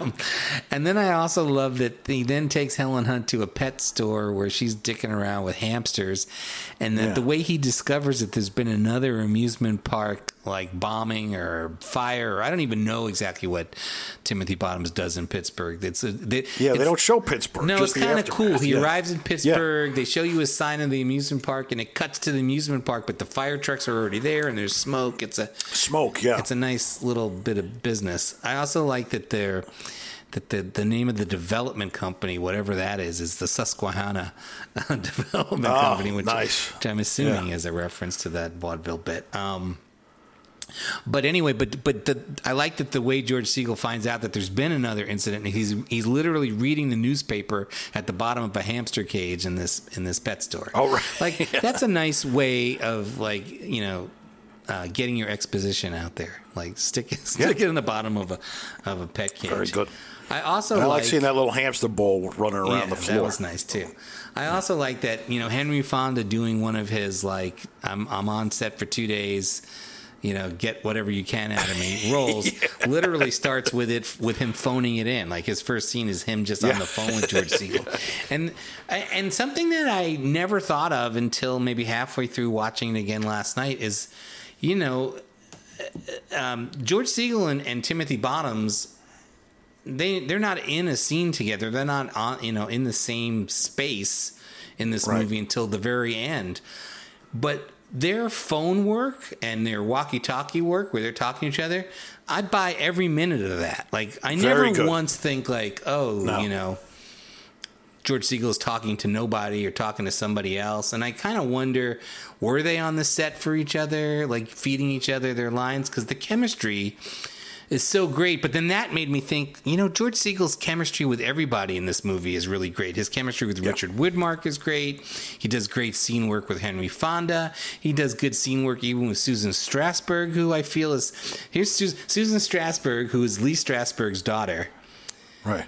her career, she started off by playing Anne Frank on Broadway, and then she moved over eventually to starring in The Manitou. So make what you will of that career trajectory.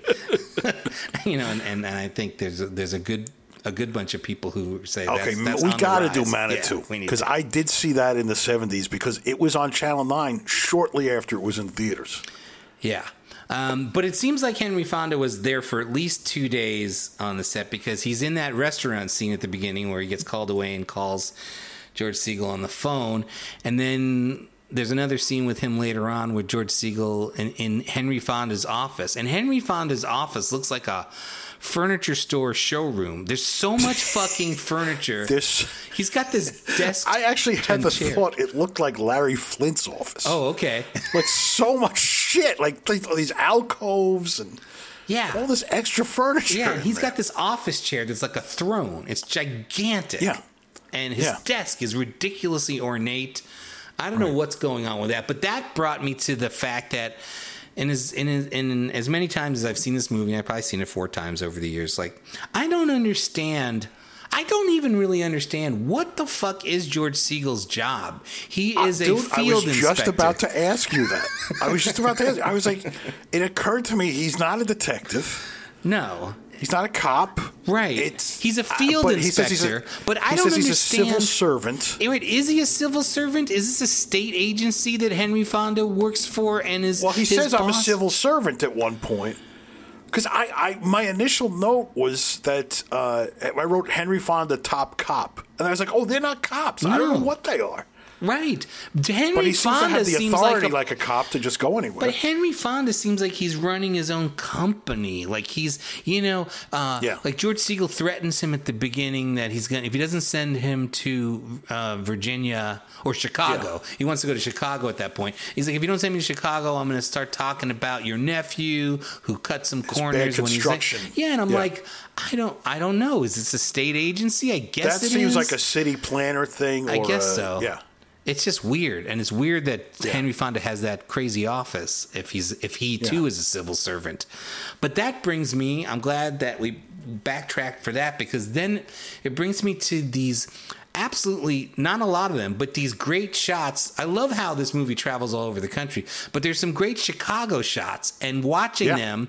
Uh, you know, st- uh, stuff over by Lake Michigan, and then later on, there's like whatever they call that Wilco building.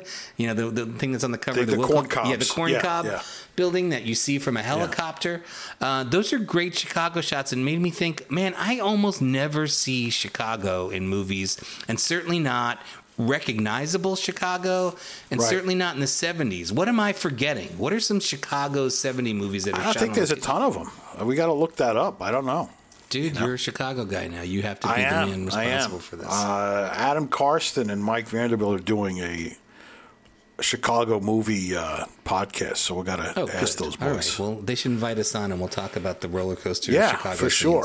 Um, but no, that's a great point because you'd think there'd be some kind of gritty cop shit, but I, I don't know that there is. Did it strike you when you saw this the other? Oh yeah, yeah. Like, no, oh, it's great to see. Well, also there was I don't know. There's this legendary amusement park that was right on the lake, and I don't Oh. know if that's it or when that closed or I think that was what the stories.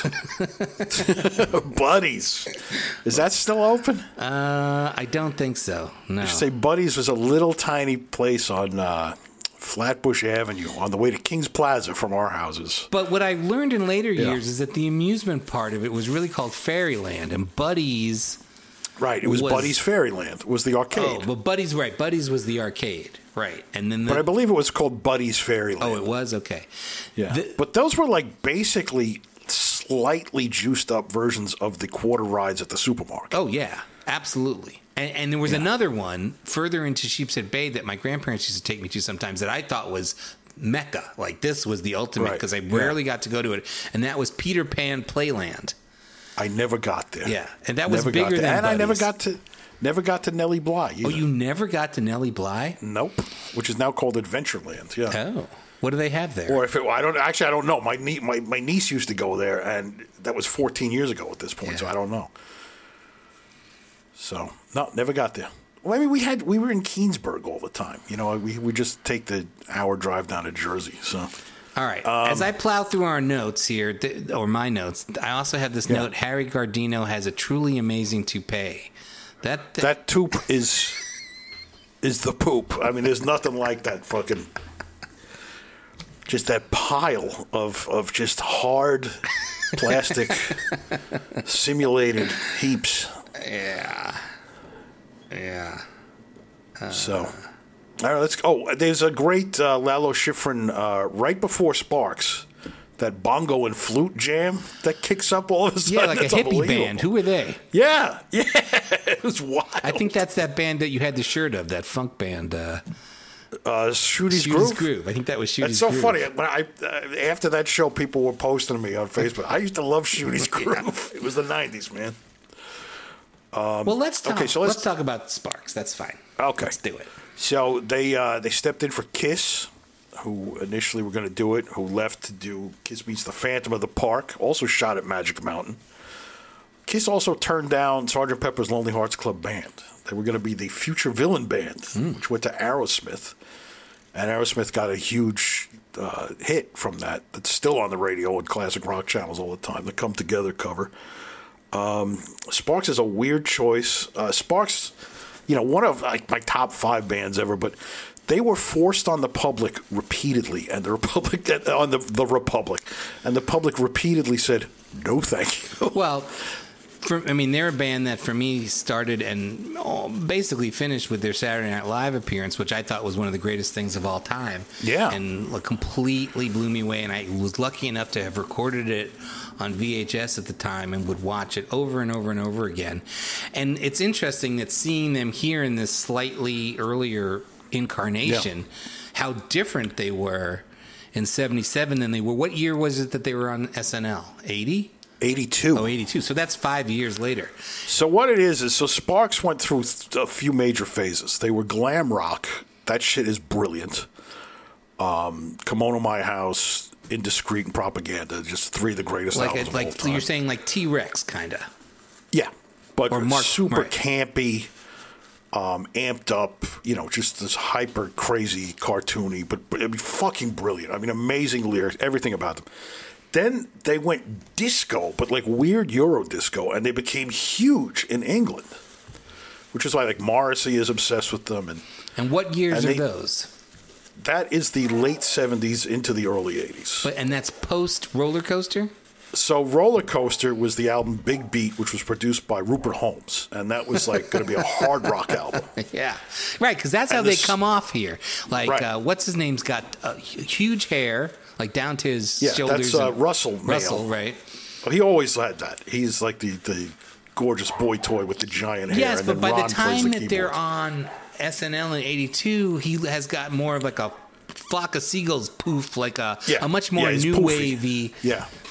Well, that's the next phase. But uh, so so Big Beat, like they didn't, they, it didn't work with Rupert Holmes. I mean, the, the songs are great, but it's not hard enough. Like if they they should have done a, a full metal record. Now they're singing a song I think called "Big Boys" or "Big Boy." There's Filler Up is the first Right. one. Then Big Boy, Big Boy. is so they had a song which is a great "Big song. Boy" but that's the on one like if they Big had Beat. just if they had gotten like Bob Ezrin or like a real like major hard rock, it would be the greatest. Mm-hmm. Um, but they're amazing in this. Uh, then then comes the disco stuff because they so loved like they were discovered by Todd Rundgren as Half Nelson. He was their initial benefactor and produced their stuff.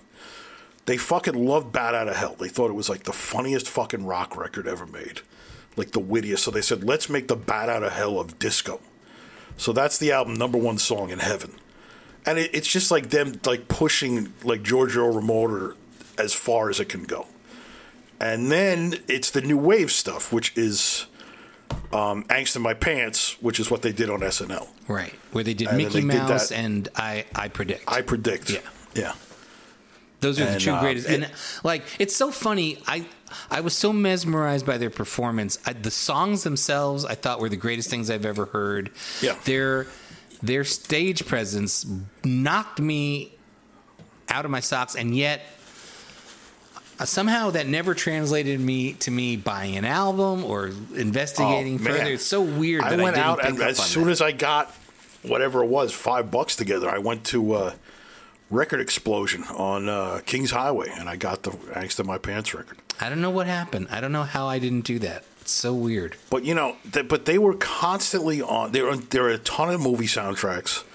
They were the at the end of the '80s. They were the third most played band on K Rock in Los Angeles. Huh.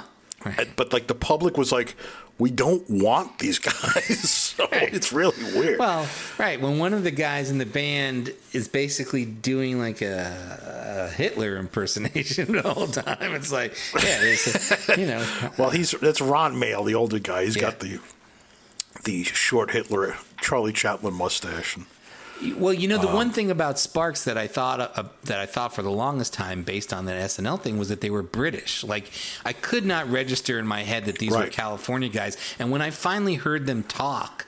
I was like, "What? Right. This fucking guy Ron Mael sounds like this? Like I don't. Yeah. It, it didn't translate to me. no, they grew up like in Hollywood, Yeah. and they they used to tell people they were Doris Day's sons. Like that was their initial shtick, which is fucking hilarious. Yeah, remember when bands always made up their backstories, like Cheap Trick, like I don't know oh, this. Che- Cheap Trick used to make up all kinds of fucking That's shit. That's awesome. Oh yeah, Me and uh, Meg McCarville told uh, the Chicago Reader that we were father and daughter engaged in the military. We were the only father daughter combo currently on the Chicago noise rock scene. you know what? You know what occurred to me? I was trying to think, what is another band that has that that is anything like the trajectory of Sparks?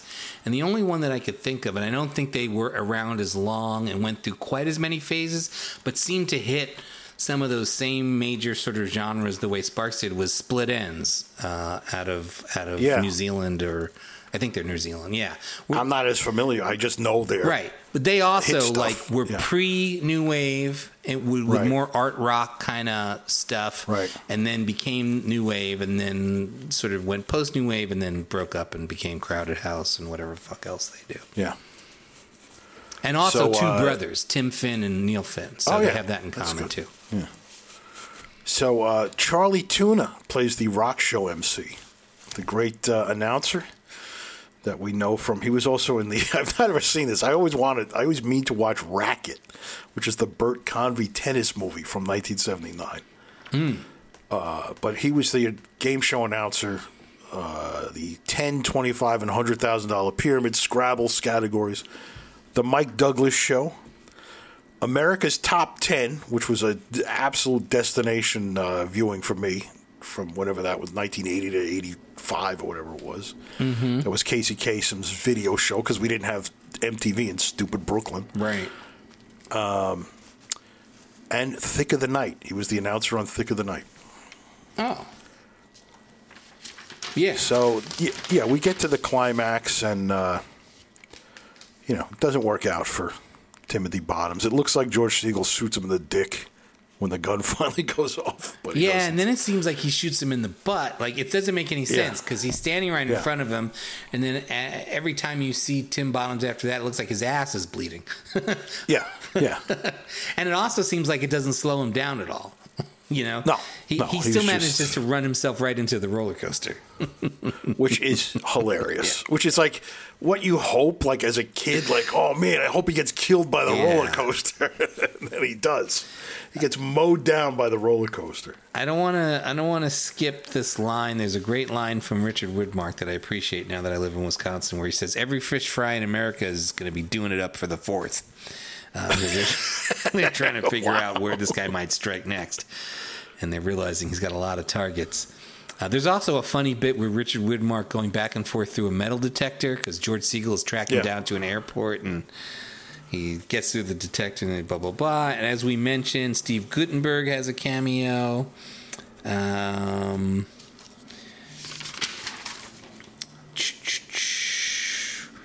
Russell Mael falls off the stage at some point. Yeah. that's a good. That's good. I also love that thing.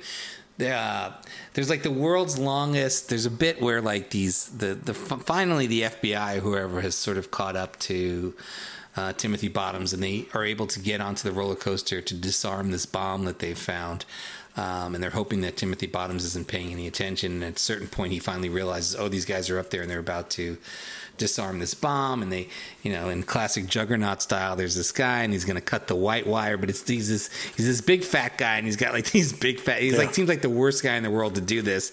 And also, it seems to take him like a good thirty seconds just to cut this one wire, even though he's already got the pl- Right. the the wire cutters in place. But I love that he cuts the wire, I think, and then they cut. Sparks is still playing, and they cut the Sparks, and there's these pyrotechnics, and it like looks like Sparks is blowing Yeah. up. Yeah. it's a great little, it's a great That fake awesome. Yeah, yeah. Um, I love that there's this bit finally where Timothy Bottoms has to. Uh, he hands his cotton candy to a random kid so that he can because this family tries to get him to take their picture and that's actually how he discovers that Yeah. they're disarming the bomb but he's got his Right. cotton candy with him and he literally just hands it to some kid who takes it and then just keeps walking with it like like That was the 70s. yeah, that's the 70s uh,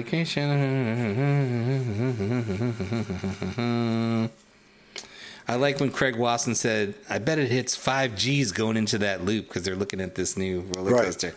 And then his girlfriend, who's even bigger hippie than he is, she goes, "Far out, far out." Don't they say something about? Doesn't she say something like, "I'm not that high"? Yeah, or she does like says that later too. Yeah. Yeah. Yeah. Um, yeah, hit by the coaster, Charlie Tuna, Young Man Bottoms. Uh, yeah. Okay. Yeah. I think I've covered more than enough of my notes.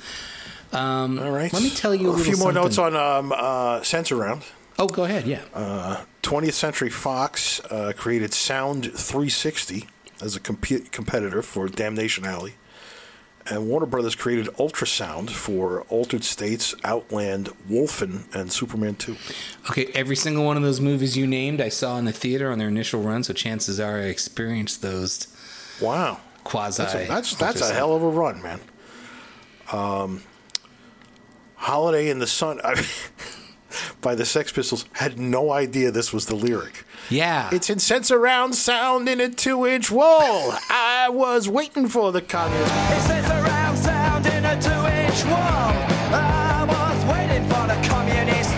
That's one of my karaoke go tos. And it's never like occurred to me that it says Sensurround. but aren't you singing the lyrics off of a I screen? I must be singing. I, yeah, I just like never like stuck in my brain. Wait a minute. You need to let me know the next time you're karaokeing and there's an opportunity for me to see you sing that. I would. I would. I would Oh my god! I would drive any karaoke distance.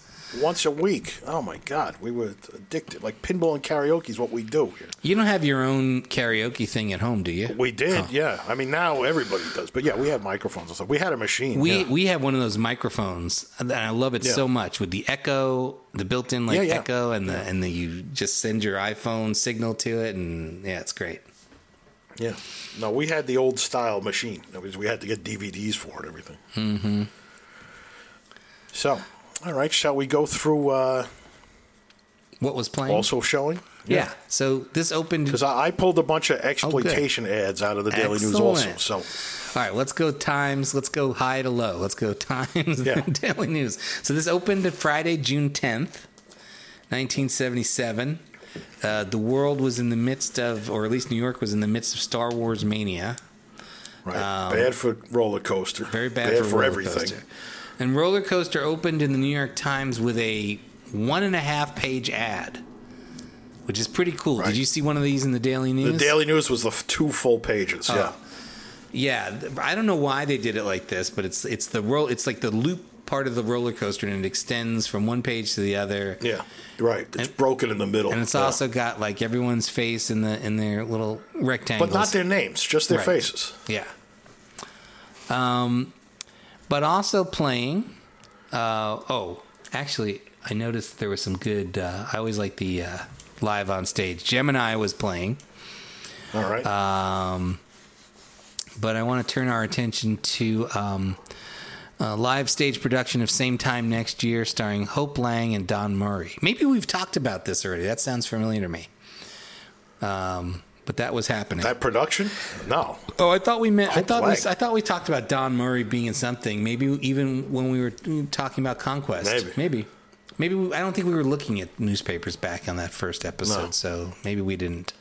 But Don Murray, I don't even think it was Broadway. Oh, yes, it was the Brook At- Brooks Atkinson Theater. Wow. Because that really does seem like a dinner theater. I know, right? But that but that play would have been recent, so Yeah, they were in their fourth string at that point. Yeah. yeah.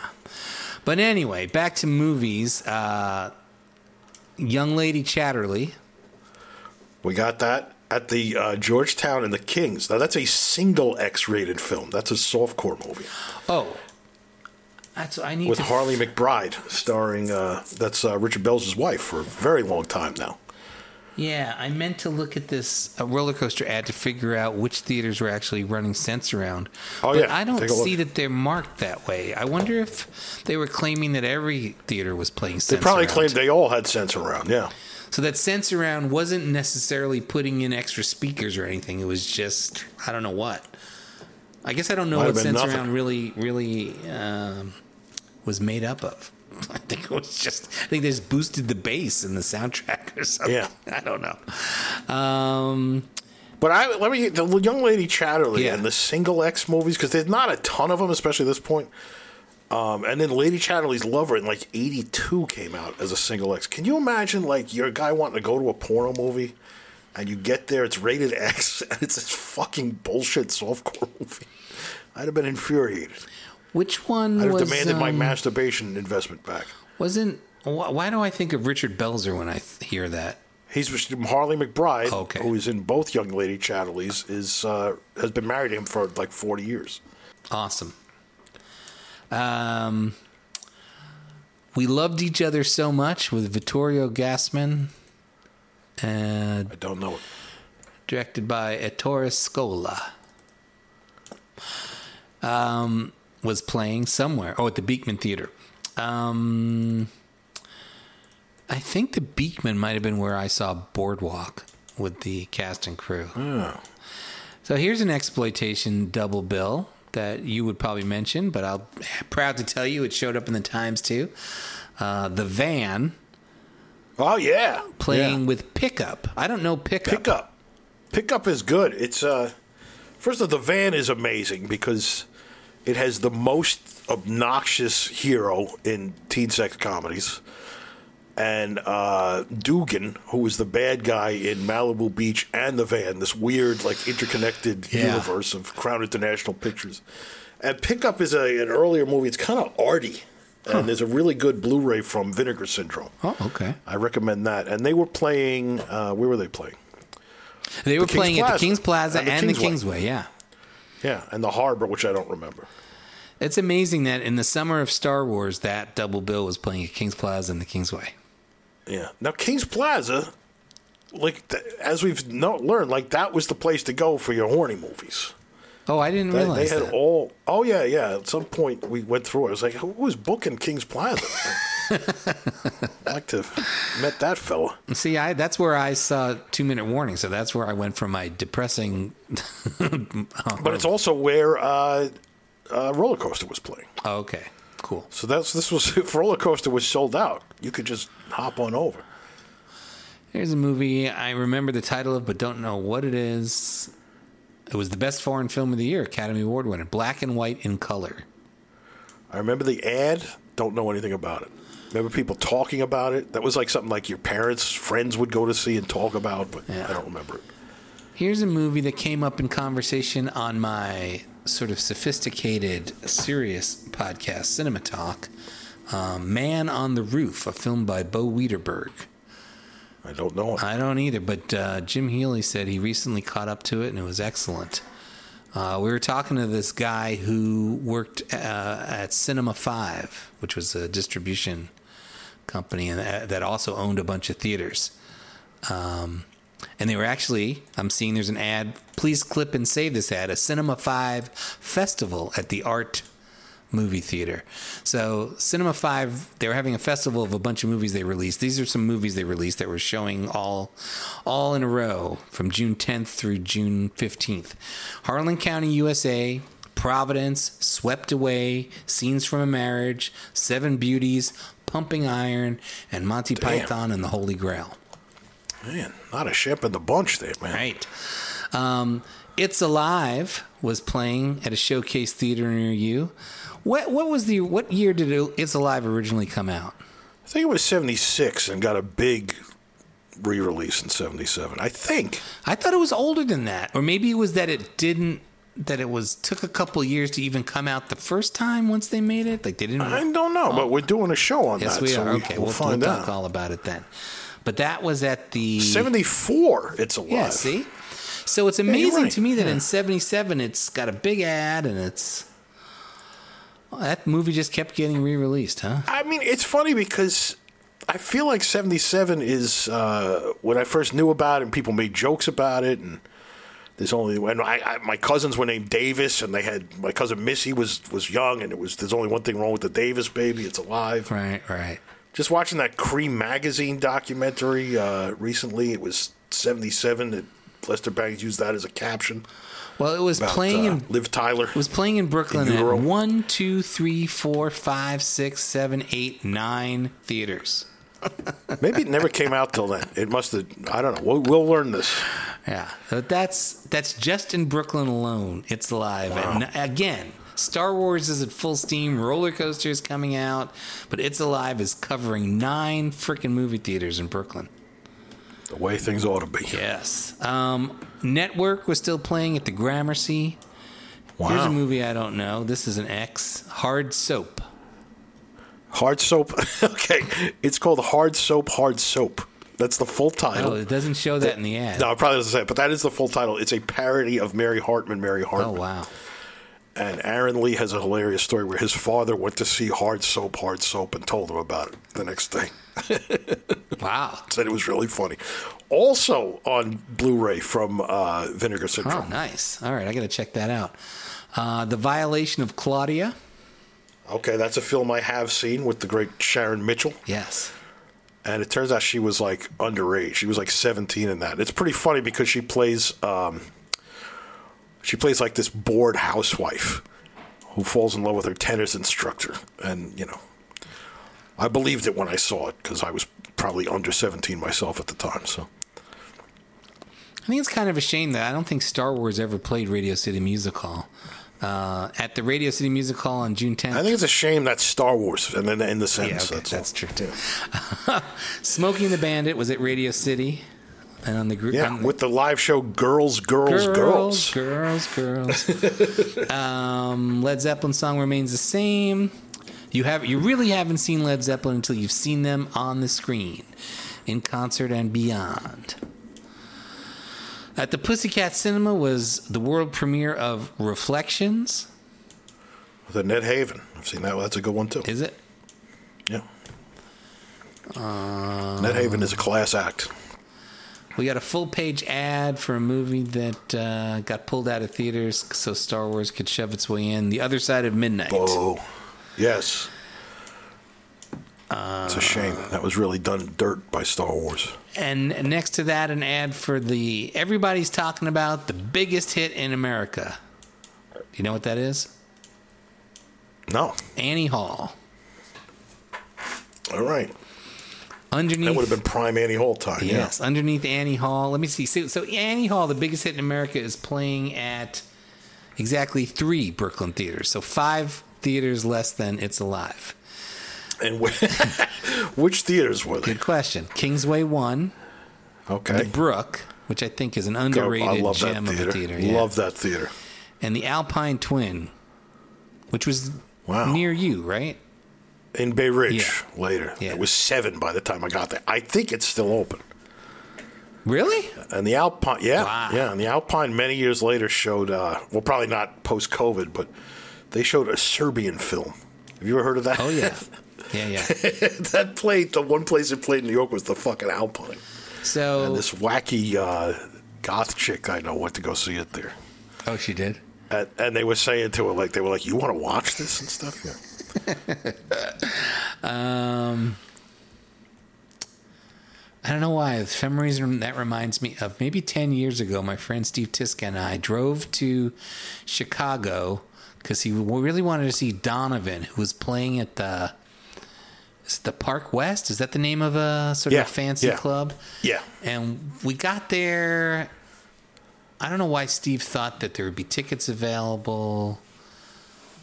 I, I think we got there at the wrong time and we got there just as the show was ending. But somehow we bumped into Donovan himself. Wow. Yeah, and he was he was sort of in this dress. I don't know how we got. I don't. I don't know how it was. All I know is we found ourselves in a room with Donovan, who was apologizing to the two of us for us missing the show, but saying, you know, come see me next time. And then took off. He was wearing like a sort of a sparkly shirt, and he took it off because he was like sweat sweating through it and was Yeah. changing in front of us. It was a very weird scene. wow. And why that? Why your story reminded me of that? I'll never know. But I had to get it out there. Um, a good one. But that brings me to the ad for Airport 77, which explains the plot to us, so we don't have to worry about it anymore. 6:04 p.m. Flight 23 crashes in the Bermuda Triangle. 6:09 p.m. Passengers still alive, trapped underwater. So that's what it is. They're at the bottom. They crash in the Bermuda Triangle. That was the Bermuda Triangle. They're yes. underwater the whole time. The 75 was a collision. oh, okay, yeah. Right. I rem- 79, I don't remember. 75, I remember there being a hole in the cockpit, like Yeah. right where from where I think that was yeah. a collision with a small plane. Yeah. Yeah.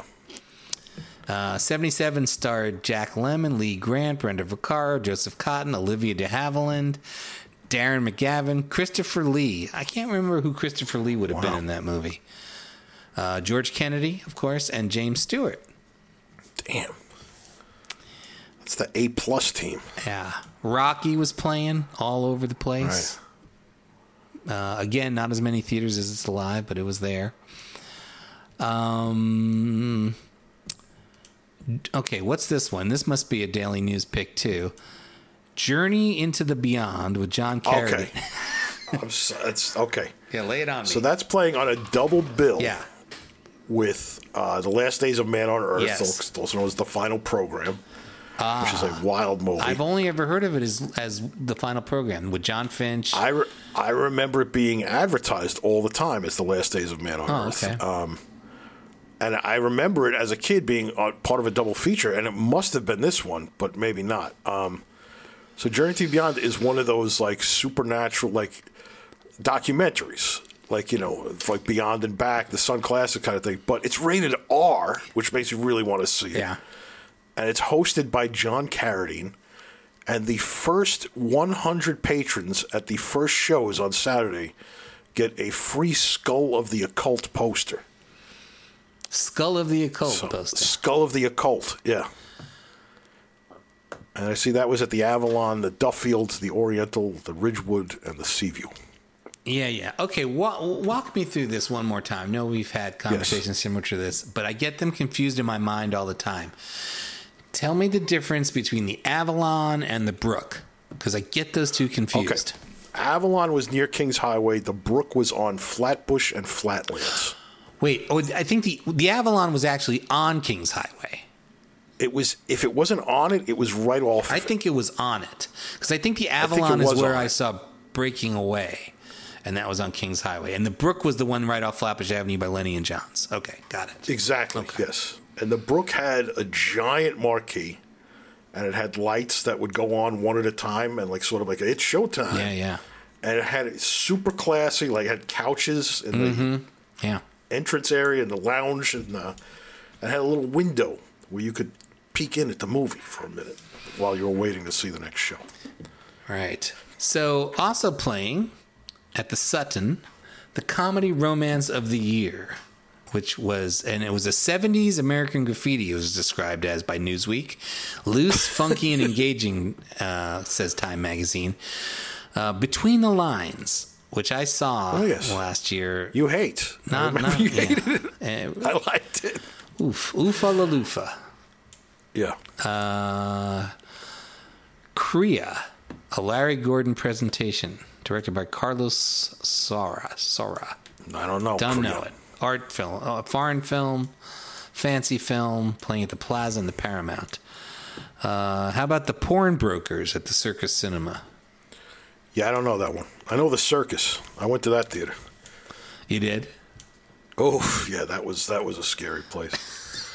Oh, I should say, you know, the violation of Claudia was at uh, the World 49th Street, which was a famous porno theater. That's where Deep Throat. Uh, I don't know if it, pre- if it premiered in New York, but it ran there forever. And uh, when it was ruled temporarily obscene by a judge in New York, they changed the marquee to read "Judge Cuts Throat." You couldn't go there. And I, I went there, and they had amazing wallpaper. You have to go up these stairs, and it, had, it was like silver lame wallpaper, and it just had the logo that just said, "It's a sweetheart theater. It's a sweetheart theater." I was like, I gotta come back with a knife and slice off a piece of that. Uh huh. Um, Jabberwocky was playing in Cinema One. A movie never that I, saw I- that. you never saw that, No, I was dying to when I was a kid, and we, I never got to see it. and you still haven't. No, no, I haven't corrected that since then. Yeah. I did see it.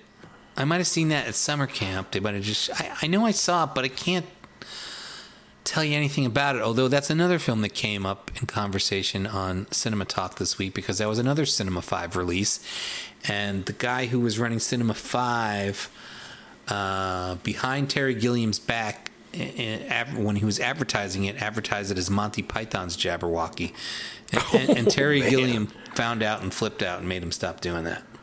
Wow. Uh, Fellini's Casanova was playing, a film I've never seen. No, me neither. Coming out on uh, Blu-ray from Kino Lorber soon. Is it the first time ever on Blu-ray? yeah. Hmm. Uh, Black Sunday. Uh, Oh yes. That is a movie I never saw in the theater. I've only ever seen on TV, but No, I really I need to correct that. Yeah. I need to see that in a theater somehow. Yeah. Make it That happen. was playing at the Albemarle, the Alpine, and the Georgetown. All right. Uh, Star Wars has a, a tiny little ad. I also, you know, they reviewed Roller Coaster in the Saturday New York Times, and in that Right. edition of the New York Times, there's a there's a fancy Star Wars ad that's that like points out the the, the show times at each of its theater, just so you know Right. exactly when you can see it. But that's not. It's a pretty small ad in. Um, in the Times on Friday that features only one pull quote. It's from the guy in Long Island Newsday. Uh, And who cares what he had to say? I'm not going to bore you with that. Yeah, please.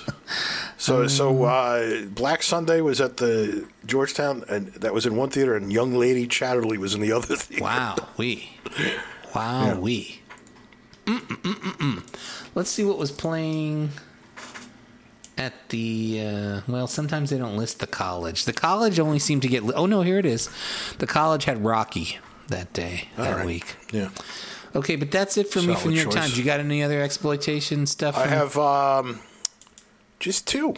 Uh, a double feature of Day of the Animals and Grizzly. Oh wow, yeah, I remember that double. Sure, Day of the uh, Animals. Oh my William- God, that always seemed to be playing. William Girdler film. Yeah, I put that on my Amazon queue last night, and Rachel was like, "You wouldn't, you we're not watching that right now, right?" I was like, "No, don't worry about it."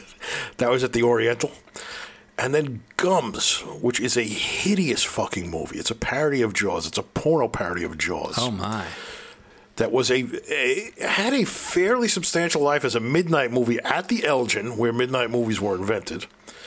Uh, I can't tell if this is an R-rated cut of it or not, but it, it must have been because it was playing at the Cinerama and the 86th Street Twin and a bunch of other places, but banned in Brooklyn. Not there were no Brooklyn theaters on that. Uh, there were none that's a left joke I after It's stole from- man. It's a joke I stole from uh, Rick Sullivan of the Gore Gazette, who would, when there was occasionally there'd be movies that would play in the outer boroughs but not Manhattan, and he'd be like, "Wow, another film banned in Manhattan." So God bless him. So banned, Gums was banned. Gums has brother Theodore in it, Ooh. and it, it's it's so goddamn hideous. And it ends with they just become puppets. It's like they ran out of film or something, and everybody just turns into puppets Oh my god. and then it's and and what it is is there's a mermaid that's giving guys blowjobs instead of a shark. Wow. So now you know gums. Gums. And uh, was that was it I for your two we- things? Here's something interesting. it, yeah. There was a maybe this can be our bonus on Patreon. By the way, we're on Patreon, Sure. everybody. If you want to. Oh yeah, Patreon. We gotta push that out next week, big time. But uh, here's something. Here, for some reason, New York Times decided to take a look, and they said they did this only every once in a while at the top ten pop singles of the week, and, and talked about what that what what those singles seem to mean for the state of music. this is good. Yeah. This is great. This is great, and this is written by John Rockwell, who must have been the biggest stuck-up asshole of all time. But Yeah. um, although maybe he had some competition at the times. So let's see, out of these top ten pop singles for that week, how many of these we even know, and what we think right. about them.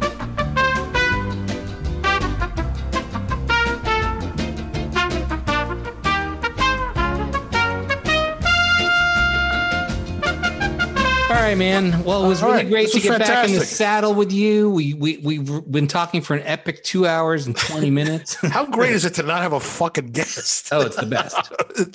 yeah, I think we're going guestless in a little while for a while. Well, we're about to have a whole string of guests, but I think know. they're going to be fun. I can't wait to talk Yeah. to Scooter McCrae. No, we've not had bad guests at all, but it's Oh, it's well, just like I don't know about that, but I know crackpot we have a bunch of guests too, but we've been just like itching to just like we want to do five Alan Alda movies, and it's like we can't have a guest on for that. So no, doing being having guests is great, but it's it's definitely different. And um, no, we we need to do more of these because this is just really fun. yeah, yeah. Thank you, my friend, and have a Thank you. wonderful uh, weekend. And uh, You too. talk to you soon. We'll do. Fuck you, Joe Glasgow. Yeah, fuck you. Shut it off.